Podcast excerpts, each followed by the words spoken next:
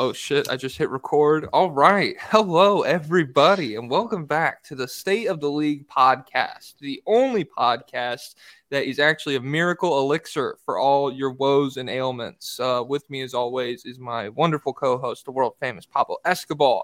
I am Jack, aka Jokic Joestar, and this miracle elixir, we're going to be fixing the sadness that has permeated the Sacramento Kings fan base in this episode. We have Jack Dan, aka Jack the Kings fan, and Aaron Schroeder, aka Possible Chairs, joining us today. Two big Sacramento fans talking about uh, the way that they have played basketball recently. Which, if you're not tapped in, it's not great. Uh, let's start. I'll, I'll throw it to Aaron. How you doing today, man?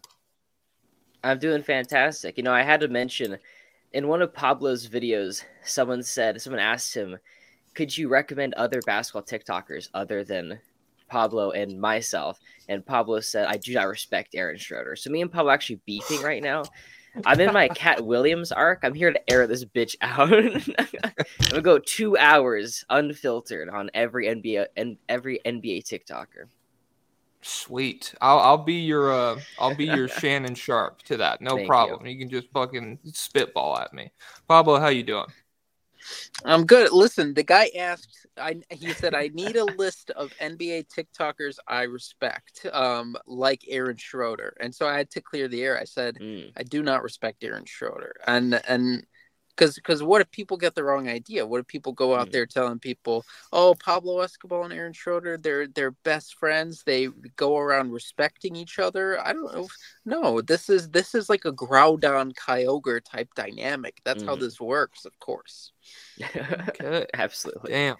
Right on. uh yeah. I don't and people ask me who I respect. I don't respect anyone. All of these people, anyone who makes content, you're all fucking morons, myself included. Uh Not Except for Jack Addison Rae. Addison Rae is No. very nice. Everyone says Addison Rae is the nicest celebrity in the world. So shout out Addison Rae. shout out to Addison Rae. And she knows ball, I would wager. Uh Jack, Jack the Kings fan. How you doing, pal? I'm good. I don't have any active TikTok beefs. Well, maybe I do, but I don't have any Oh, I active TikTok saw beefs I'd like to yours. bring up. Yeah, you do, Jack. Yeah, you do. I might, I might. Oh man. I love that. That But other than that, I'm We- doing good.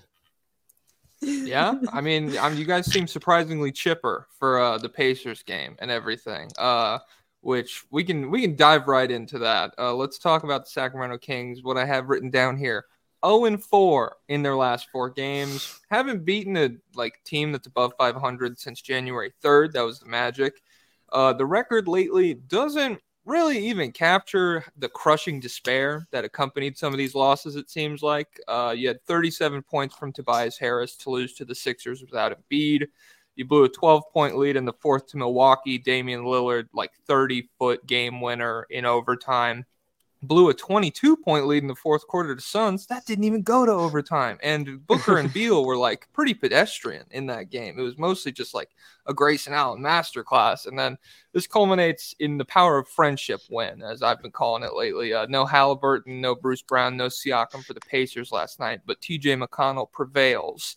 And it ends up being it was it was like a five point win for Indiana, but like a loss there is crushing. Um, Jack, what are your thoughts on Sacramento basketball at this point? It's as if we decide to let the world's least intimidating player on the other team dominate us every time. TJ McConnell, we could not stay in front of TJ. Hey, hey, McConnell. nobody can. NBA leader in drives. So don't He's feel too shifty. bad. He's, he's So true. shifty. He used the power of grit, sneaky athleticism, and dateability to score 20 and 10 on us. Yeah, he was he was pretty gnarly. And I don't know, he's one of those guys where like he he hops off the bench for Indiana and you're like, "Oh fuck, like this is this is a real guy, you know? Like he could be on a couple different teams." Uh but yeah, getting 20 and 10 on really like 9 of 14 from the field uh and 3 free throws, which feels like I mean 14 for him. Like he doesn't go to the line at all. Uh that's that's just hard. Uh that's a tough loss. Aaron, how you feeling? we can't guard anybody, anyone at all, and and it's so strange because our defense is better than it was last season by by important metrics like defensive rating, but it, it's so strange because we have a better or the same record through this point of the season as we did last year. And last year was like the greatest vibes ever. This year is like getting my balls crushed in a hydraulic press every morning. I can't take anymore. Um, No.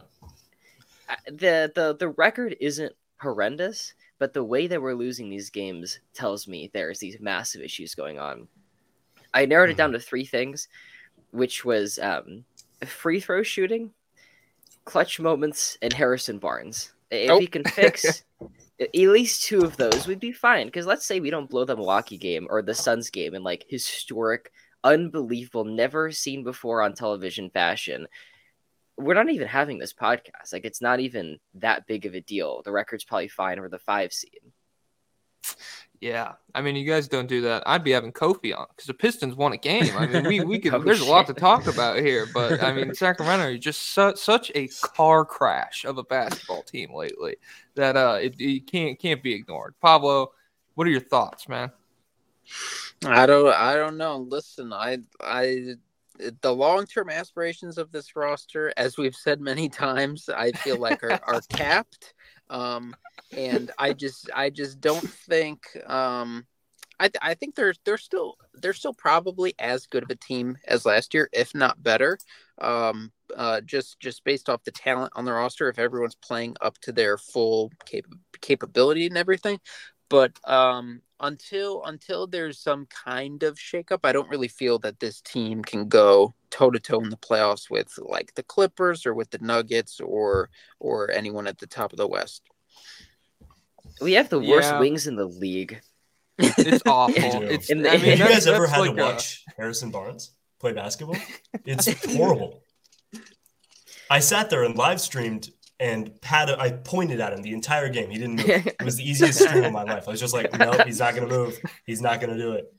Never does. He's got the basketball ability of Michelangelo's David. Sometimes he just sits there and does nothing. Maybe David's statue would be better on defense. That's a It's good beautiful screener, statue. the David One of the statue. I mean, statues. you get him in the right spots, you could run your guards off him, and I mean, he's laying Totally. some people out, a la like fucking prime Steven Adams. Uh, And you Aaron, don't what have were to you gonna say? 18 million a year. I'm looking up how big the David statue is. Seven feet, seventeen feet tall. That'd be a great, Oh. great basketball player. Seven. That's a, that's a very tall statue. But with Yeah. Barnes, it's so depressing, especially when we lose to the Pelicans by like 45. Like in a world of, of Trey Murphy and Herb Jones, like these awesome dynamic young wings that you can just find every year in the draft. Apparently, um, Barnes is, is so depressing. Here are my Barnes numbers. So there have been 91 players this season to play 29 or more minutes a game. Of those players, in terms of per game stats, of those 91 players, he is the ninth least rebounds, the third least assists, the fifth least points, the 15th least steals, and he is a nine way tie for the second least blocks. He has blocked six shots. That's 0.1. What is he doing out there? He has no statistical impact. Is he shooting well from three still? Is he shooting Who like gives a shit? He's not 40%? fucking taking him. he's not taking him. I think he's No. closer to 35. Oh, okay. Yeah, he's pretty average on that front. Sasha or Trey Lyles, either the two power forwards we have directly behind him, Sasha is averaging the exact same amount of rebounds in like half the minutes. 12 minutes. It's and ridiculous. 12 minutes a game. 12 minutes a game. I'm positive that Trey Lyles is better. I'm positive that Vezenkov is better. Every on off number known to man tells me that we have better wings on this roster. Yet Harrison Barnes plays every game like fucking clockwork. He's un like Mike Brown and him make love after every game about how they'll never I'll never take Whoa. your minutes away, baby. I wouldn't do that to you. I would as as they fondle Holy each other's. I can't fucking do this anymore. He plays every game. yeah, it's uh, I don't know. It's uh, from an outside perspective. Who also like I haven't tuned in. I've tuned in since they turned bad. Um, but like I haven't watched all the Kings games this year. It's jarring to see him be in like a prominent role. Um, seven points, two rebounds, fifty three percent true shooting over these last four games.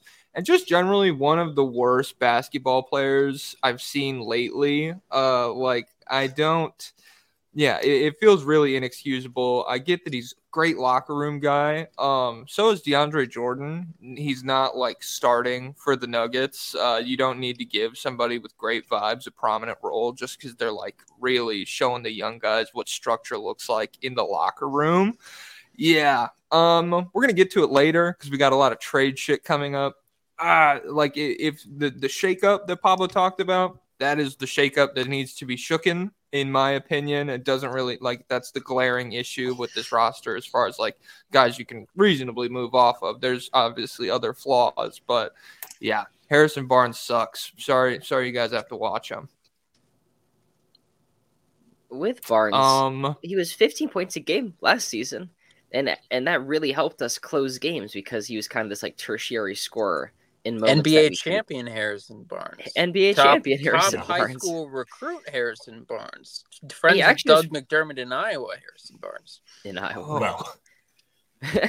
he actually is really good at like drawing fouls last year, but now he doesn't shoot the ball at all. And and when our second star Sabonis like isn't getting his own bucket in crunch time in the slightest, not even looking at the basket, it limits our clutch offense, and that's a that was this season that was the thing that really jumped out to me in the Suns game. Um, was just like rolling out KD at center, this like funky small ball lineup that the Suns did, which to be honest, it felt like their best uh defensive rotation in terms of like just guys across the board that you look at and you're like, oh, that's a pretty good defender, you know? Um, but like it's also a matchup that pretty much every center that has a lot of mass, the way that Sabonis does, should be able to punish uh, with that Kevin Durant guard. And he just, yeah, he would not look at the basket at all. And it really fucked with their offense. It was a big reason why, like, shit just got very stagnant down the stretch. I saw uh, in that Suns game, they had 15 assists in the first quarter, and then they ended up with like three in the entirety of the fourth quarter just because it devolved into like a lot of like long standing it just not kings basketball. It was really jarring to watch. Uh, the ball movement was very poor a lot of dribbling without a lot of separation or movement or off ball movement or cutting just everything that you kind of come to expect from the vibes based kings of last year and yeah it just feels this season, like a lot of those 50 50 clutch games that were so gritty, like the fucking beam last year, they're kind of swinging the opposite direction uh, a little ways. Um, Jack, how do you feel about that? It's the Mike Brown coaching experience is so strange because when there is no stakes and the team is in a comfortable position, whether the game has just begun or we're up by 10 or we're playing the Pistons, or something. The offense is just gorgeous to watch. There's so much movement, there's so many screens, so much passing. It's like Leigh Ellis, if you remember the starters podcast when they did their very solid plays. It's like one of those every single time. But the second there's any pressure on this team, it turns into like this dark evil version of Joe Mazzulla, Steve Kerball, where it's like, hey, Eric Gordon is guarding Domantas Sabonis in the paint. You know what it means? Time for a step back contested three, baby. And it's like you've got Eric Gordon in the paint against Sabonis. It's one of the strongest guys in the league. What are we doing? Take the layup, please. I don't get it. It's so strange. He's a great coach. He's got his awesome moments, but man, he has weird. He is weird when it gets in the stretch sometimes. Brown will wipe his thinking? fucking ass with a Whoa, shit too at some point. He'll take that coach's challenge and throw it away in the second quarter every time. Just throwing that out there. True. His coach, there is some, I don't know what, like, I don't, I, I wish they kept stats for this, but he has got to be the worst challenger in NBA history. He never oh. wins them. Every game, he just blows it. It's the not even jumped... like you can, you can tell in live time. Oh yeah, you fucking blew it. Well, the one that jumped out to me, uh, it was the reverse of blowing it in the second quarter. It was like just fucking white knuckling your coach's challenge uh, through like three or four really close calls during like a game that's you know these are swinging momentum you know this is hard. And then like it's to the point where it's like oh shit 20 seconds left. Can't take my coach's house my coach challenge home with me let me just throw it out there on like this obvious uh, out of bounds play like it bounced off malik monk's fucking head or something let me let's light the green light and just see what we can get uh, yeah, it didn't feel really um. Uh, I don't know, veteran move. Didn't feel very savvy. He doesn't feel like, uh, yeah, he's smart, X's and O's, but maybe a little bit more experience would be nice. Could the difference be? Uh, did last year we were all freaking out about De'Aaron Fox's uh, clutch time stats and things like that. Like every single game, he was hitting a big time uh, mid range pull up clutch jumper. Is could the difference just be he's not doing that as much this year in these clutch games, or no? Yeah, absolutely, absolutely. Last season, uh, there's this website called inpredictable that has like the Jerry West Clutch Player of the Year tracker, and last year Fox won it, and he won it by a landslide. In fact, since 1997, they started keeping track of these stats. It was the third best clutch season of all time, behind just 2015 Anthony Davis and 2010 LeBron. He was the he was like clutch Jesus, and this year he's not even on their top 50 ranking. It's he has been completely absent in the clutch, and, and that's been a that's kind of been let, leading to like Malik Monk being our closer, which is fun at times. Like he had some nice moments, but Fox being like the best clutch player in the league just hasn't repeated. The other half of it is we're just not in late close games that much anymore. Either we blow out teams or we get torched to a level that is surely a war crime. Any game against the Pelicans, we lose by 40. There's so many blowouts that maybe the clutch stats aren't there just because he's just not getting the shots. I don't know if there's a tracker for how many like clutch shots he's taking, but it's got to be slashed in half. Yeah, I mean, I'm sure there is, but we don't watch the sport through a calculator around these parts. You know, we we strictly Uh-oh. do the eye test, and the eye test this season Malik, dude, Malik Monk in the clutch is fun. That's like a really good way to describe it because, whoa, holy shit! Like this guy's the most athletic guy on the floor, and he's re- he's a tough shot maker, and he's not like the worst offensive initiator in the world. But uh, when you like look over there and you're like, oh shit, that's yeah, that's De'Aaron Fox. That's like theoretically one of the seven best point guards on the planet right now, and it's just like we're not like he he should be grabbing this game and taking over, and it, it hasn't uh, manifested itself that way this season. That is really going to swing a lot of those close games because, yeah, last year he was unbelievable in those moments, and for him to not be as present this year, that's a big hit. Uh, because yeah, it, it also felt like Sacramento's clutch time offense completely revolved around that. Like if he wasn't the guy making the tough shot, um, by like a quarter through the season with how defenses were reacting to him in clutch time, it was like he had some of the highest scoring gravity in the league in those moments. People were like, if we don't get it out of his hands, he's going to hit this shot. And so then that that opens up like a whole other world of offensive opportunities for everybody else. And yeah, um, with him just being okay now, it's it's not it's not the same. So yeah, sorry sorry Sacramento, this sucks. Um, you get the one vibe season. I've always said it, and then people start looking at you as to whether or not you can really win the championship. and if you got like if they had been switched, people would be like a little bit more respectful about championship aspirations if you were as good as you were last season. Uh, but you're not, and so I don't know. I'm not gonna shit all over you, but uh, it's it's it's not uh it's not exactly where you want to be. Which is more painful? Is it this or is it like hoping, man, if Thomas Robinson just takes a leap, he can get us to 30 wins next year? Harrison Barnes did to me in one day what but 15 years yeah. or 17 oh. years of missing the playoffs could not do. I, have been broken snapped in half. I oh. also I did find those um the clutch numbers last season. Fox took 200, which is by far the most in the league. 200 clutch shots. DeMar DeRozan was second with 164. This year he's taken 56, which is good for 20th. So he's just not. I mean, I mean, um, Fox was hitting half court game winners against the Magic last season. It felt like he had magic coming out of his hands. Um, whenever like the, whenever the the clock would blow two minutes or something, but just not this season. Yeah. Um. I don't know. Beyond that, that's really all my thoughts. Is that it's just uh, it's been hard recently. I think we are tuning in at a time that is maybe uh, a little bit low on the stock in Sacramento. Uh, dry January. yeah, I have more thoughts. January. I can go for ten fucking minutes. Yeah. don't don't give us a chance. Yeah, yeah. I I um we're the worst free throw shooting team in the league. We're shooting seventy two percent. That's a league worst. That's the Oh. fourth worst mark by a team since 2020. Wait, why Um, is that? Who is doing? Who's Everyone. who's underperforming? Ever, no one can Everyone. shoot. Malik Monk Everyone. missed 23 free throws last season. He's missed 21 already. Yeah. Mm, Do you know how? Do you know what our percentage was in the game against the Pacers as a team? what? Fifty-six. On how many? Uh, I think it was like 30. It was Oh, 18 to 32, I'm pretty sure. 18 to It 30. is- Oh Thank my you. That's not God. an NBA team. That's on a, in No. a five point loss.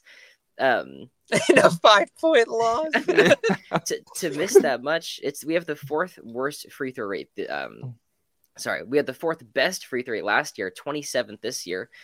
Fox oh, you're shoots not even getting 62%. there anymore either. Not even getting there. Fox shoots 62% on clutch free throws. Sabonis shoots 67% on clutch free throws. Oh my god. I mean, yeah, uh the Bucks game. That's uh the the Damian Lillard. He would have just sent it into double overtime with that shot, but Fox he missed his first free throw, so it was only a two point lead uh for Sacramento, and then yeah, obviously that shot went in. Um, yeah, That's not even That's- it. The Monk free throws. Monk, we were up by four, and then Monk had a chance to go up six. He misses both of them, and then Lopez hits a three. All of a sudden, it's a one point game instead of a six point game, and then then Fox hits one out of two two point game. We missed three out of four in the clutch. Oh, you guys make me feel a lot better about Aaron Gordon. Um, because he can't he can't shoot him either. But he he bricked a couple against Boston last night, and then he came down and he like packed the shit out of Jaylen Brown. And I was like, you know, all right, you you earn the right to miss more. I, I don't care. But Yeah. if the whole team did that, oh my god, I would be in a fucking padded room right now. Yeah, I I would give up maybe two of my toes for oh. Harrison Barnes as opposed, or for Aaron Gordon as opposed to Harrison Barnes. Like I, I'm I'm so serious. I don't care. Just Oh, about it. Aaron Gordon fucking rocks. Just don't get me wrong. Just Yeah. two. I, Maybe how bad do I need toes? I don't think I need I've got 10 that of bad. yeah, I got, Yeah. I got bloody. The big toe? No, That's tough. probably like we we get to three of pick my the little toe. Yeah.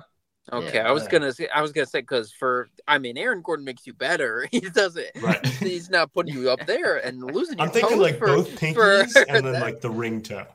Yeah, I don't need those. Oh my god. The Aaron Gordon Sabonis spacing. Uh you're just like you're bleeding out from your foot and there's like four defenders in the paint all at the same time and you're just god damn it.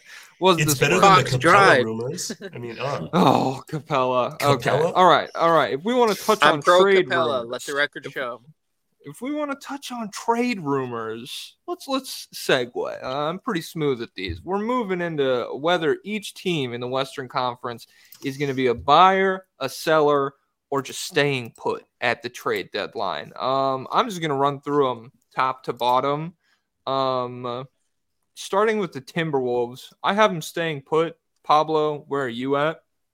Yeah, I feel the same way. I I don't know if there's any like I'm I'm open to the idea of some kind of some kind of move um to maybe get some offensive firepower, but I don't really know where that would come or how that would come in. If I'm them, I I feel fine about staying.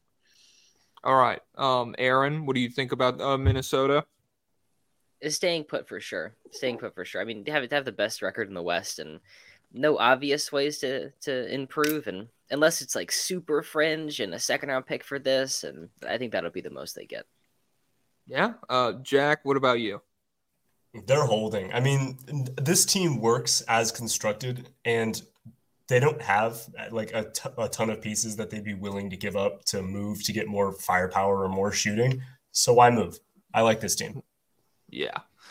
Um, yeah, I, I'm on board with that. I said if it ain't broke, don't fix it. Uh, Mhm. half court offensive issues are probably going to arise in the postseason, but like uh, you can address those in the off season. I think they're probably. I mean, if they don't make like a deep run this year, I think we might be looking at uh, maybe a KAT move or something like that, given how kind of wonky and bad his contract gets. But for right now, they're staying put at the deadline. Uh, for OKC, I also have them staying put. Um, just so I don't have to call on people. Let's go. Me, Jack, Pablo, Aaron. That's the rotation. Does everyone got it? Yep. Good deal. All right, cool. OKC, I have them staying put. Jack, what do you got? I think they will stand put, but I don't think it's a good idea. I think they should buy something because uh, teams buy into this idea that their window is going to be open forever, and it kind of never is because it's the NBA and weird shit happens. So I think it's kind of insane and low-key irresponsible if they've got 14 first round picks to not trade a couple of them to get better now while your window is open, clearly. I think they'll stand pat. I think they should be buying. Okay. Uh, Pablo. I'm I'm in the same boat, uh, but I I wouldn't do a big shakeup. I'm I'm still not into going all in for Lauri, and I don't even know if that's really a possibility anymore because the Jazz might be the best team in the West, and you might have to give up Shai for him, so that's probably not going down. Um, but the big the the Achilles heel everyone talks about is rebounding. Everyone's worried. We have too many too many skinny, uh, thin, tall boys. We need some some meat. So some some possible trades I was looking at. I was on the Fanspo trade simulator brought to you by Fanspo. They they that could be yours, Fanspo, every week. Uh, email us. Um Davis Bertans plus and I and I I didn't go through specifically what picks would be involved, so I just said picks because I don't know what would be good. But Davis Bertans plus picks for Clint Capela. Clint Capela is one of the best rebounders in the NBA. He's huge, um, and he's still decent. He's still a good rim protector. He's still uh, sometimes it probably depends on the day at this point. Uh, the, uh, his his his viability on the perimeter. Um, he's a lob threat. He is he's been uh, deep into the Western Conference playoffs. Um, good guy, the Swiss roll. So I think I think that could be a good pickup for them. Um, I think there could be a similar deal. Davis Bertans plus uh, picks for Vucevic. I don't think I don't know if the Bulls would actually do this, but he he's one of the better rebounders in the league and theoretically a, a stretch big. He's he's not as good as you think he is. Um, and and theoretically he's a post up big as well, but he doesn't really draw free throws and he just like settles for a lot of falling away hooks and stuff like that. But um, he's not really um, going to great use on this Bulls team. I just want them to blow it all up into the sun. And so if if he helped the Thunder win a championship, that would be okay with me. And then uh, the last trade I said was uh, Jalen Williams, not the well, no, I don't want to say it like that. Everyone ha- always has to insult him when when people bring him up. Jaylin Williams with a Y, the Arkansas big man. Joakim Noah vibes, I'll tell you that much. So I would love to have him on the Bulls.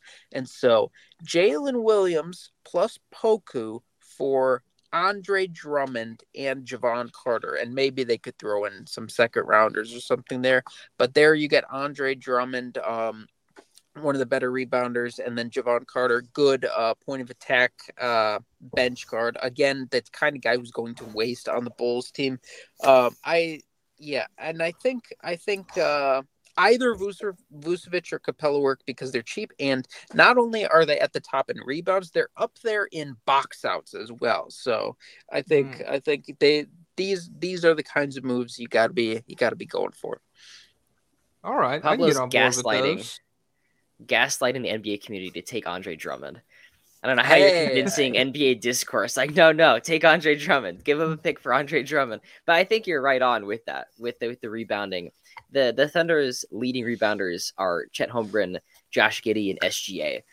They they this they desperately are going to need that kind of size, and they play this really versatile kind of switchable ball. But they lost to Sacramento. Like we like we kind of own the Thunder because twice, right? Because Sabonis just does whatever he wants against them. Like while while Chet wins in other areas and spacing the floor, you got to have someone to, to battle. Like you, you have to get through Jokic. Like what if they play Sacramento? Like that'd be the worst way this season could possibly end is to losing to this shitty Sacramento team because it's totally possible.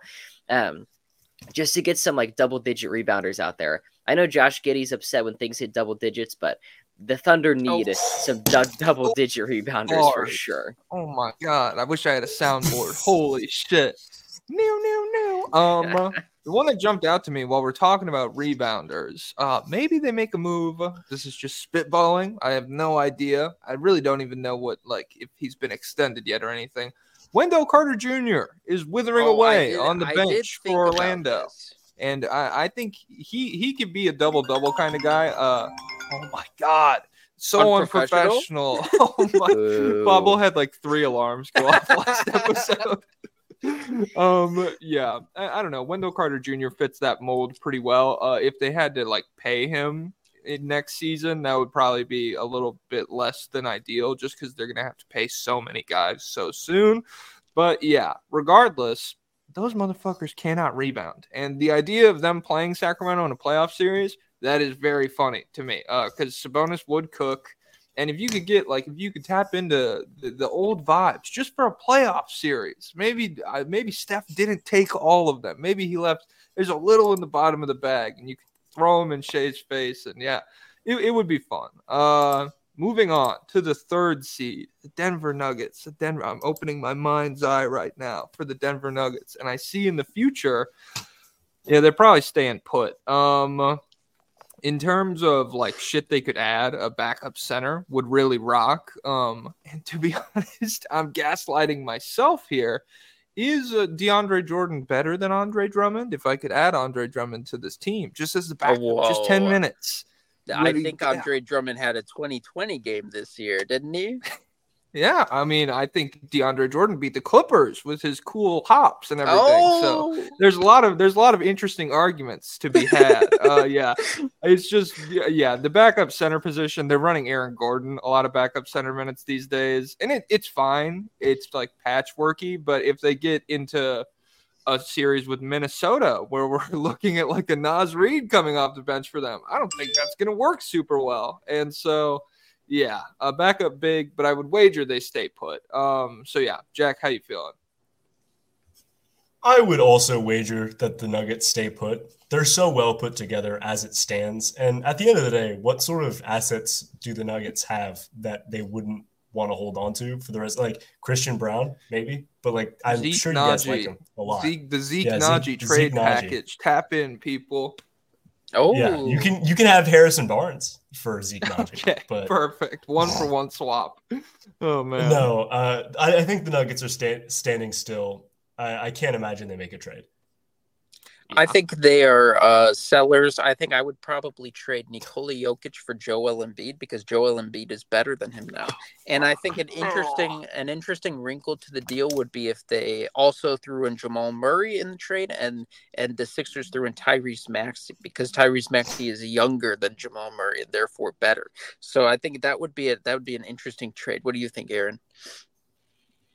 I can't argue with it it'd be it'd be league shaking, but you know, Denver would certainly get the upgrade. Getting the best player in the package is uh is just massive. But for Denver, it's interesting. Could they get could they get Bruce Brown back? Is there a contract that that re- just reroutes him? Like, would you pay a first just to have him again?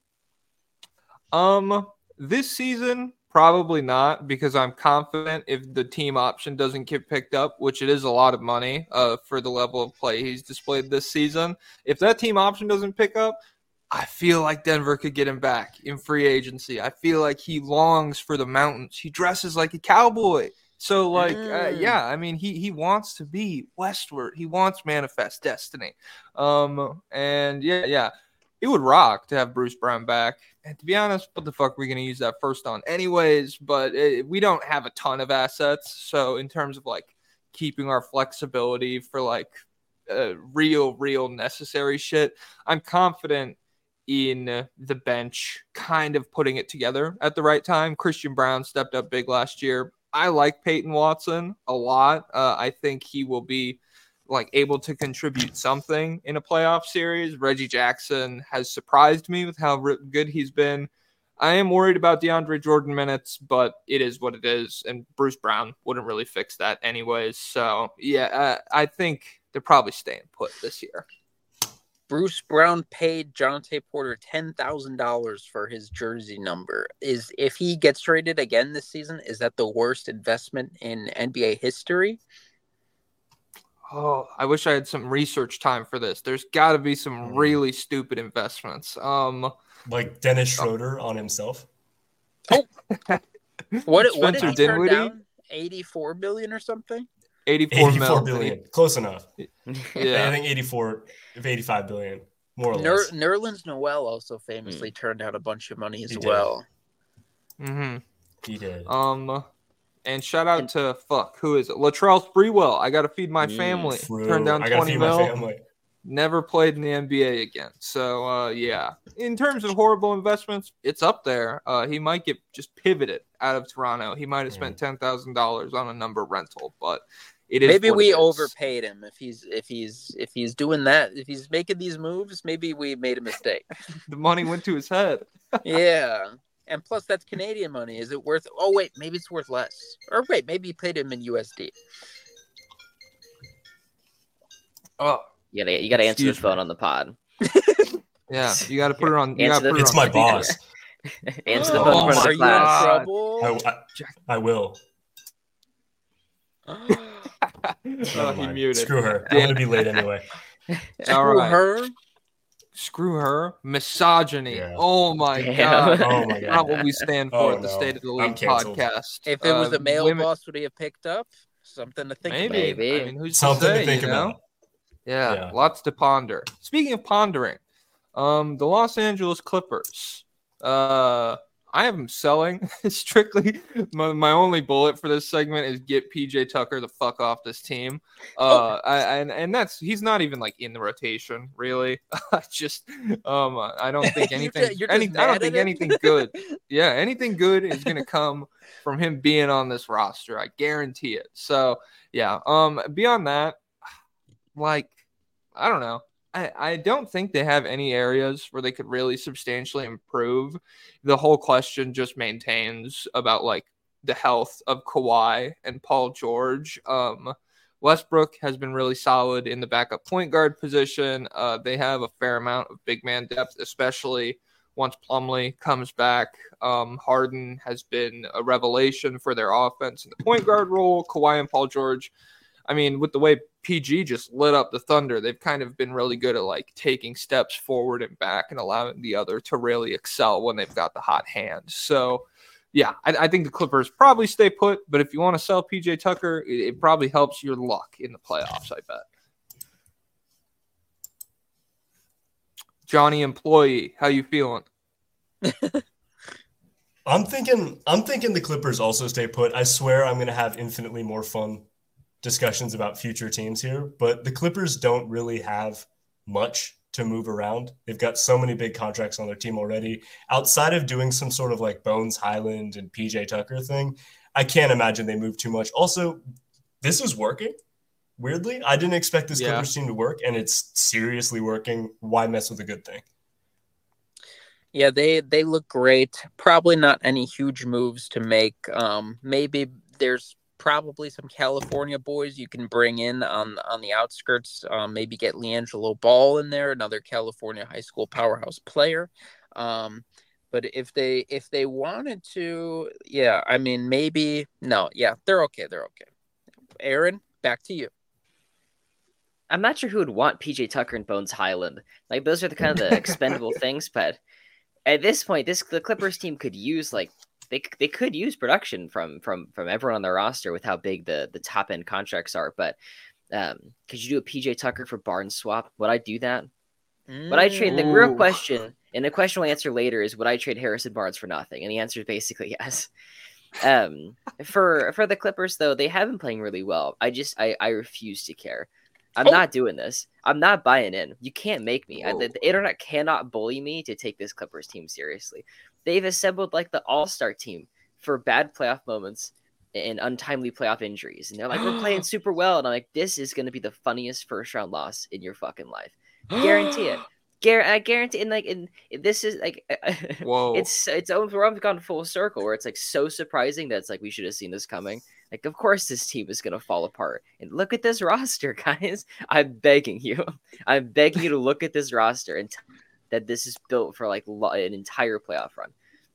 Hey, I've It's seen not. Kawhi win a championship, man. I've seen That's Paul true. George if he's healthy, if everyone's healthy. Um, is this that? I- the- I feel like this is California Wars. Is it? Is there an element of that coming in here? And you're like, I hope they suffer more than I do. if you had to put your life savings on a, the Clippers making the Western Conference Finals or James Harden being on a new team next season, which one would you do? Oh, you know Oh, what? I I would. You do- think about it. I would do. The Why are you Western thinking about Conference- I would do the Western Conference Finals. Um, because I I do think they're really good right now, and I don't know what options are left for him. so that's You're why a I would rough do man. it. Who else would take him? He wanted to be here. Um, but that's what they said about Brooklyn and Philadelphia. So you know, maybe he's just uh, he's a fickle guy. I do think it's funny. We fingers crossed uh, for the Clippers Mavs first round matchup four five situation. Oh, man. my god, do that would blow Luka me away. again. Nah, Luka's winning this time. Uh, because it's it's because I went on the record. I said Derrick White's better than Kyrie, and uh, Oh, Kyrie's been on a fucking nuke run lately. That's that's uh that's my luck for you. So now, I mean, yeah, Kyrie's gonna go out there, thirty-seven points per game in a six-game series, maybe. Uh, and just yeah, I, I don't know. I, I'm on board with Aaron. It's the combination of like, all right. So we need six straight weeks of health from Kawhi and Paul George and James Harden and Russell Westbrook can't fall off a cliff because we still need the bench to be pretty solid. And James Harden can also fall off a cliff even if he's healthy because he's kind of the backbone of our offense as far as like facilitation goes. And if Kawhi goes down, this is all completely out the window. And if Paul George goes down, um, then we're just like putting even more weight on the fucking like twigs that are Kawhi's knees right now. So yeah. Um I don't if I had to put my life savings on one, I would probably do the Western Conference Finals, uh, just because I don't know if Harden would uh, have another suitor. But at the same time, I don't have to do that. Uh, you don't know my bank account information. You can't make me. So I'm not. I'm not putting money on anything except for. I have the Kings right below the Clippers. Is that it, or is it the Mavs right now in the standings? Does anyone know? my, my my standings didn't print. It's the it Pelicans, was a whole then thing. the Mavs, and then the Kings. Yeah. We're the seven shit. seed right now. We're in hell. I updated I updated my uh my eastern one. I did not update the standings in my western one. No, we're in fifth, So- Aaron. We're in fifth again. What? Okay. Fuck yeah. That's the west for you, baby. I mean like I don't see know. seven. I see seven. I see. I see five.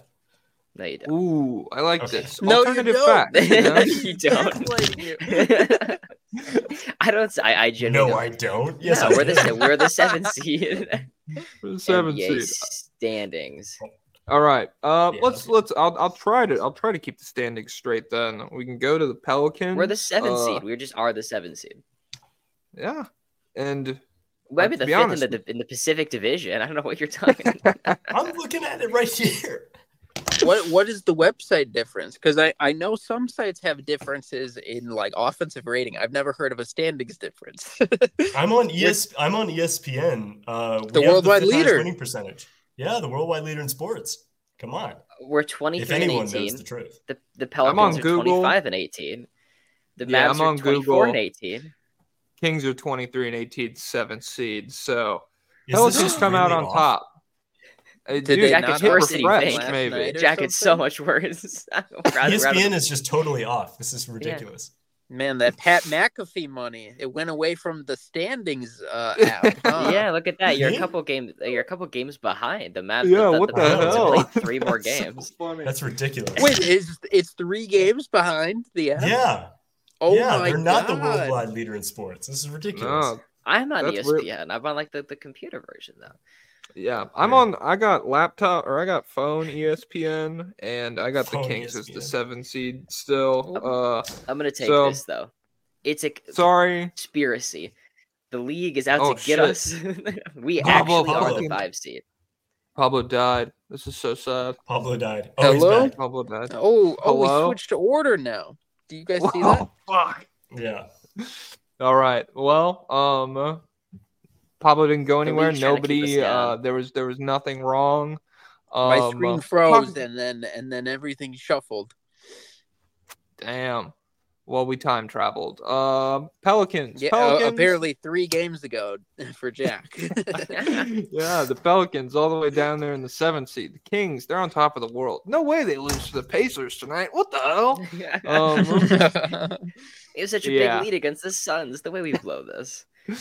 Oh man. What's funny is rewatching the Suns game. I like because I I uh I rewatched it the morning after. I didn't get to see it live, and I I just threw it on like three minutes left in the third quarter. I was like, I'm not gonna watch them build this shit up just for it to fall down. Like that feels not masochistic because I don't care. Sadistic. That's the word I'm thinking of. Like, yeah, I, I don't want to watch the Kings suffer that much. But the Pelicans, I have them staying put. I have the Pelicans Oh. staying put. I thought you were gonna I- say you like to watch them stuff. I was like, Jesus.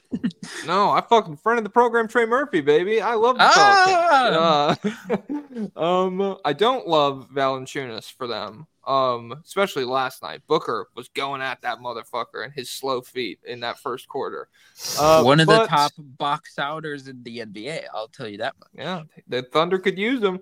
Um, it doesn't feel like there's like a serviceable replacement for everything he brings right now. Um, now I guess that I've brought up Wendell Carter Jr. He he does do a lot of stuff Valanciunas does, but I, I have him staying put. Uh, they, they'll probably just like they they've had a lot of health issues this season, um, and just like figuring out rotational shit, and so yeah, I'm staying put. We switched up the rotation. Pablo just cut Jack, so Pablo, yeah, I'm. thinking?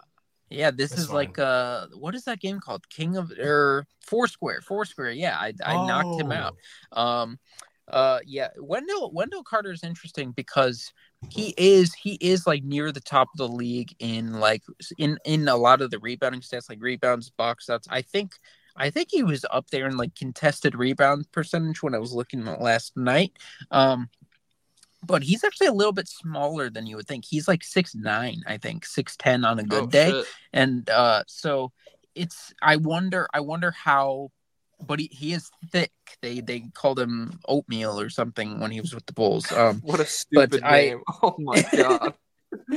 um i i wonder i wonder how good because it, it's been a it's been a long time so i wonder i, I wonder how much he's grown and because so we traded him because he had like one bad half of a season where he was just getting like out rebounded by by Vucevic and by other uh, another like Drummond and a bunch of other traditional bigs and all the mindless meathead Bulls fans were like he's not big enough guys we can't do it with this guy he's not big enough um and It's a very we- then we- Midwestern opinion. Yeah, like Yeah. yeah, like he's not. Yeah, this guy couldn't play offensive line. How can he be good at basketball? What the fuck? We can get Uh, Luka Garza out of Iowa in the second round next year. Um, they, Hell yeah. yeah, he he's he's really good. I I wonder if, if he's good enough to to answer these rebounding woes. I also wonder what they're what they think about him because I I know that Goga has been like a revelation. He's he's he's finally living up to the hype, um, and he's been really good defensively. But Wendell is very interesting as as a uh, a big man who can shoot threes, who can pass, uh, and who can do some good stuff on defense. So I wonder he would he would be a really interesting trade target for anybody if if they are interested in moving him.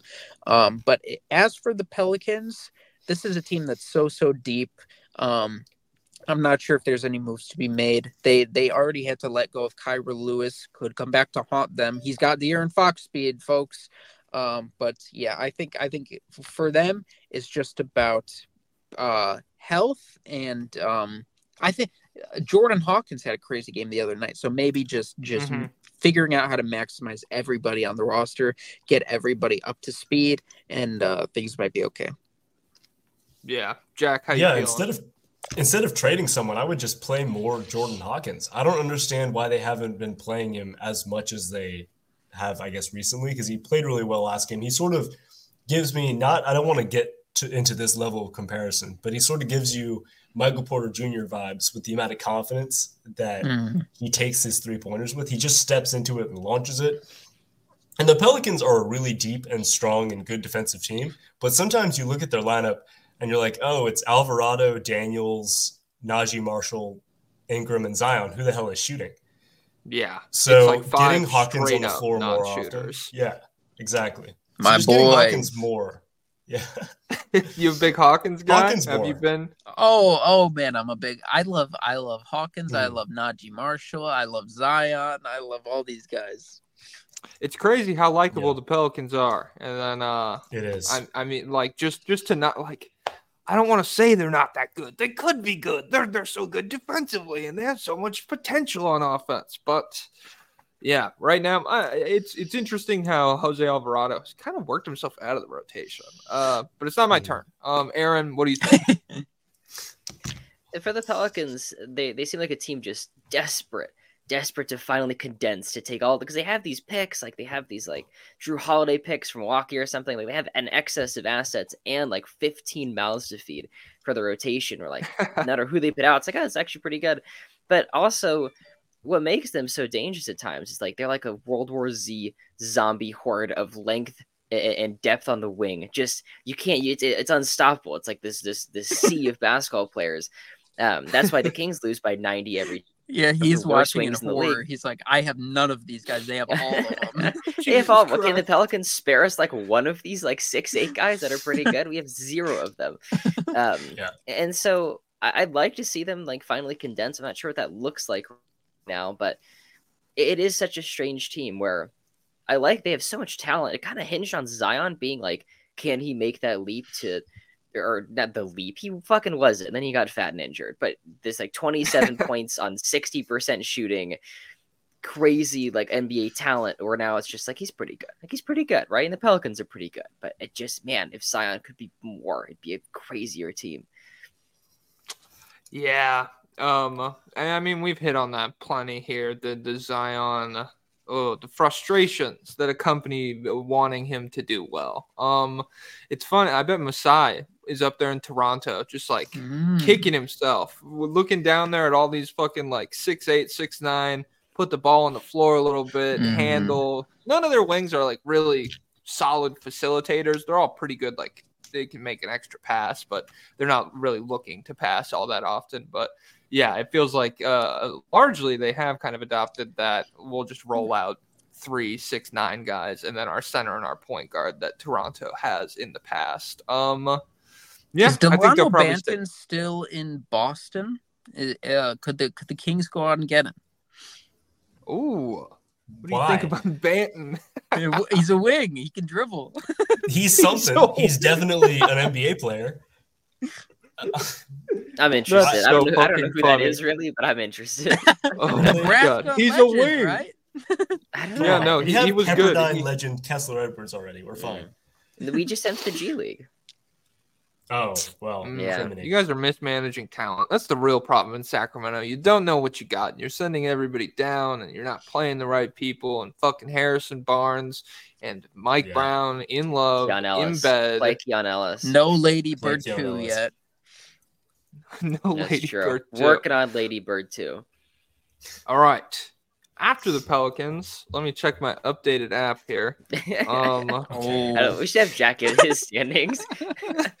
no, I think this is a real conspiracy. The league wants the like the big the the, the big market teams are trying to tell you the Kings are not the fifth seed. We Oh, are the fifth seed. Put us back Yeah, in the that's fifth what- seed.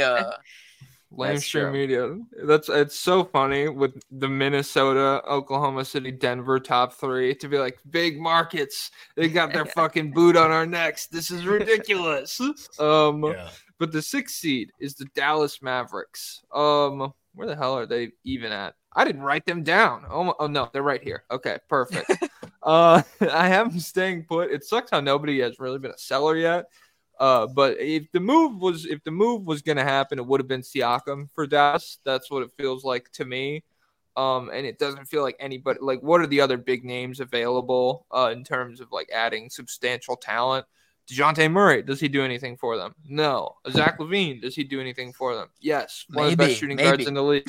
Give up a bunch of draft picks for him. Um, yeah, I think they stay put and probably address the postseason issues after the postseason, like uh, like a normal team would. I don't think they're taking a big kick, uh, because you you're also theoretically built to get better in the postseason a little bit with Luka and Kyrie. I don't know how true that's going to hold. I don't know what the defense is going to look like, but I don't think, yeah, yeah, I don't think they're doing anything. Pablo, what do you think? Um, yeah, I think they're they're probably in a similar uh territory to OKC where there's like a littler move that they could make probably for all the, all those same big men that I named. I don't know what what their pick situation is, so what they could offer for them, but I think it would really help because the the numbers like the uh the Dereck Lively numbers are pretty jarring. Let me see if I can pull these up. Um because yeah, they're 20 and 10 with Dereck Lively and 4 and 7 when he does not play. So that's pretty crazy and this is a rookie center. So I wonder um if they could be if they could be troubled to get a, a more more competent big man rotation cuz who who are they rolling out there? Uh they have Dwight Powell, but he's not the same Dwight Powell.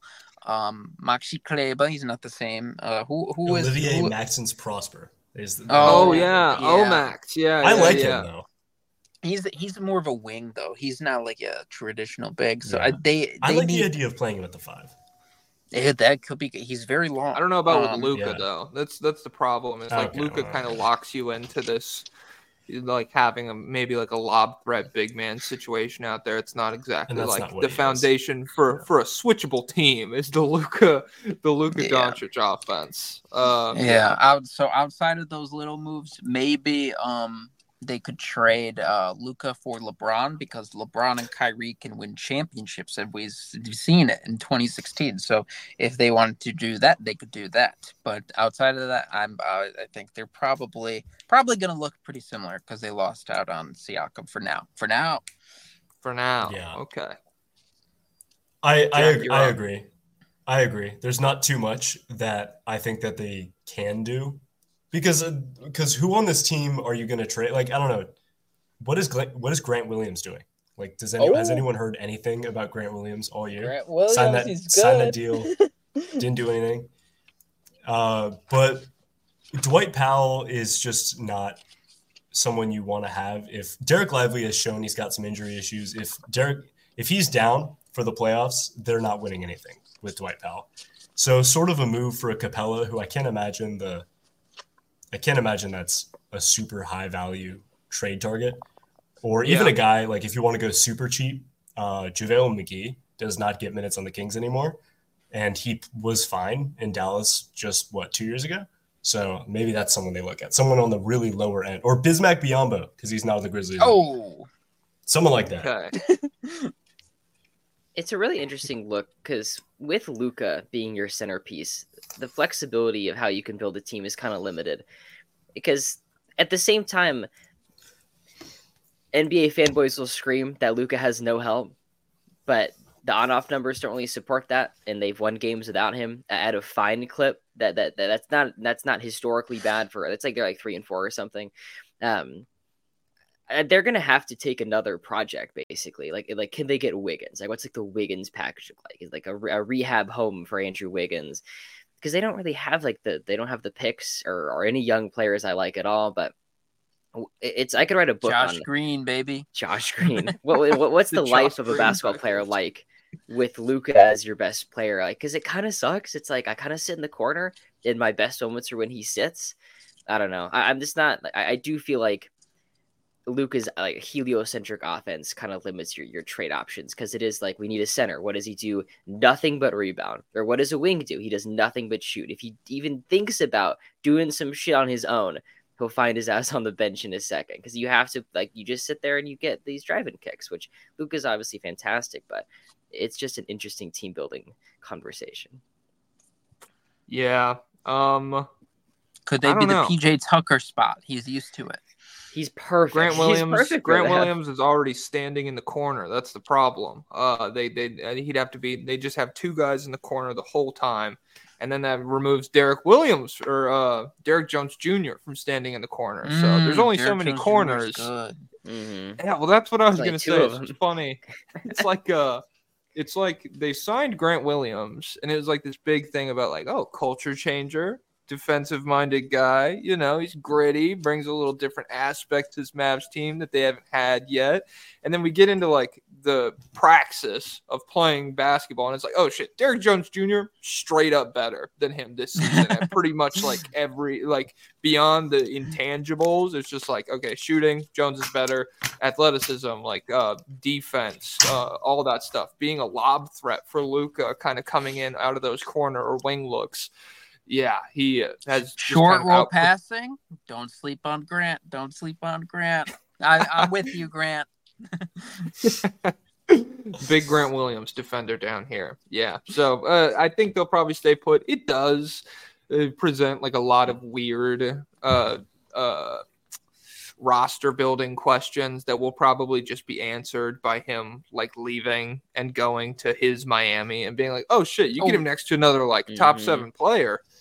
Everything kind of figures itself out, but in terms of and just like fleshing out a real roster around him, it's a little bit difficult. Um, so yeah, shit, I got to keep my fucking phone open for this because I my, my my standings are all messed up. The Kings, the seven seed, woo! We got all the way down here. Oh my god, I thought we were gonna run out of climbing rope. Oh my gosh. Uh, the Kings, I have him. I have them as buyers. Uh, just like a Harrison Barnes fire sale. We'll take whatever you want. Uh, he sucks. We already talked about this. I don't think we need to twist the knife into Harrison Barnes, who's obviously watching this. But yeah, you can't be in Sacramento anymore, buddy. So, Pablo, what do you think?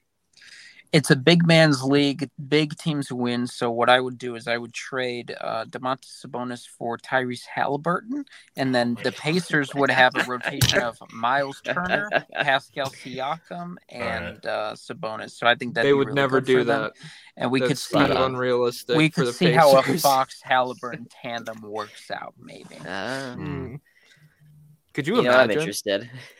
I'm interested. Can you imagine Fox and Halliburton on the same team? Unreal. Could you imagine? That'd be so crazy. Oh, I this yeah, I don't know. The vibes would be really Yeah. cool. Jack, got, Jack? For the you, what do you Kings. think? For the Kings. I had to I had to make a Kings trade. You asked us to make some trades. I had to make at least one Kings one. So this is what I've got. I now I did just see a report pop up on my phone that the asking price for Dorian Finney Smith was two Oh. first round picks. What? You're lying to Get everyone is lying to themselves. here. Everyone is lying to themselves. Either way, with that being said, the Kings send Harrison Barnes, Davion Mitchell, and either a protected first or two second round picks to the Nets in exchange for Dorian Finney Smith and Harry Giles. Oh, the return. The return. The He's our return, boy. the Kings prodigal fans son. love Harry. Yeah. yeah. I think this I think this works out. I think the Nets take this because at the end of the day, they would probably prefer having picks than Dorian Finney Smith right now. And I'm not giving up two firsts for it. And hey, you get Davion. Maybe you like him a little bit. But at the end of the day, it's just a dump of Harrison Barnes for you're giving you're attaching a pick to him. He's just negative value at this point. You get Dorian Yeah. Finney Smith, who's a great player. He's everything that Harrison Barnes should be. He's a good shooter. He can rebound a bit. He can play good defense. He's fine. 43% career Yeah. shooter from three.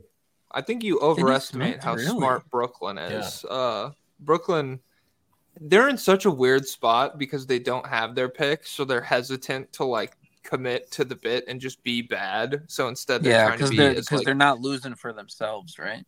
Right. Yeah, yeah. But instead, I mean, they're just like prior to the Lakers game last night, I think they'd won three games in 36 days or something like that. So they're already losing.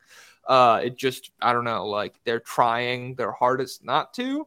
And that package presupposes that they would just be on, on board with uh, tanking. And I think if they, that's the smart move to me, just get Mikhail the fuck out of there, get the haul that you can. There's plenty of market for guys like that.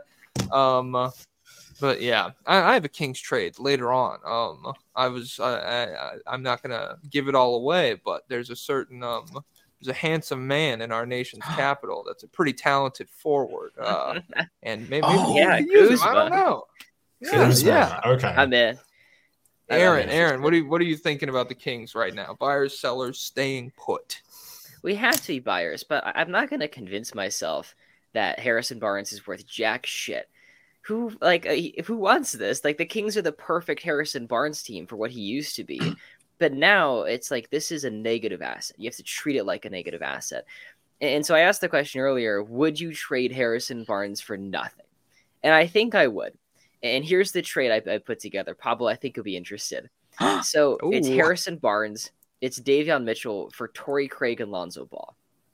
Oh no! I'm Oh. not- I'd rather I'd rather gamble on Lonzo's knee than do I that. would rather gamble too. That's why I'm taking him.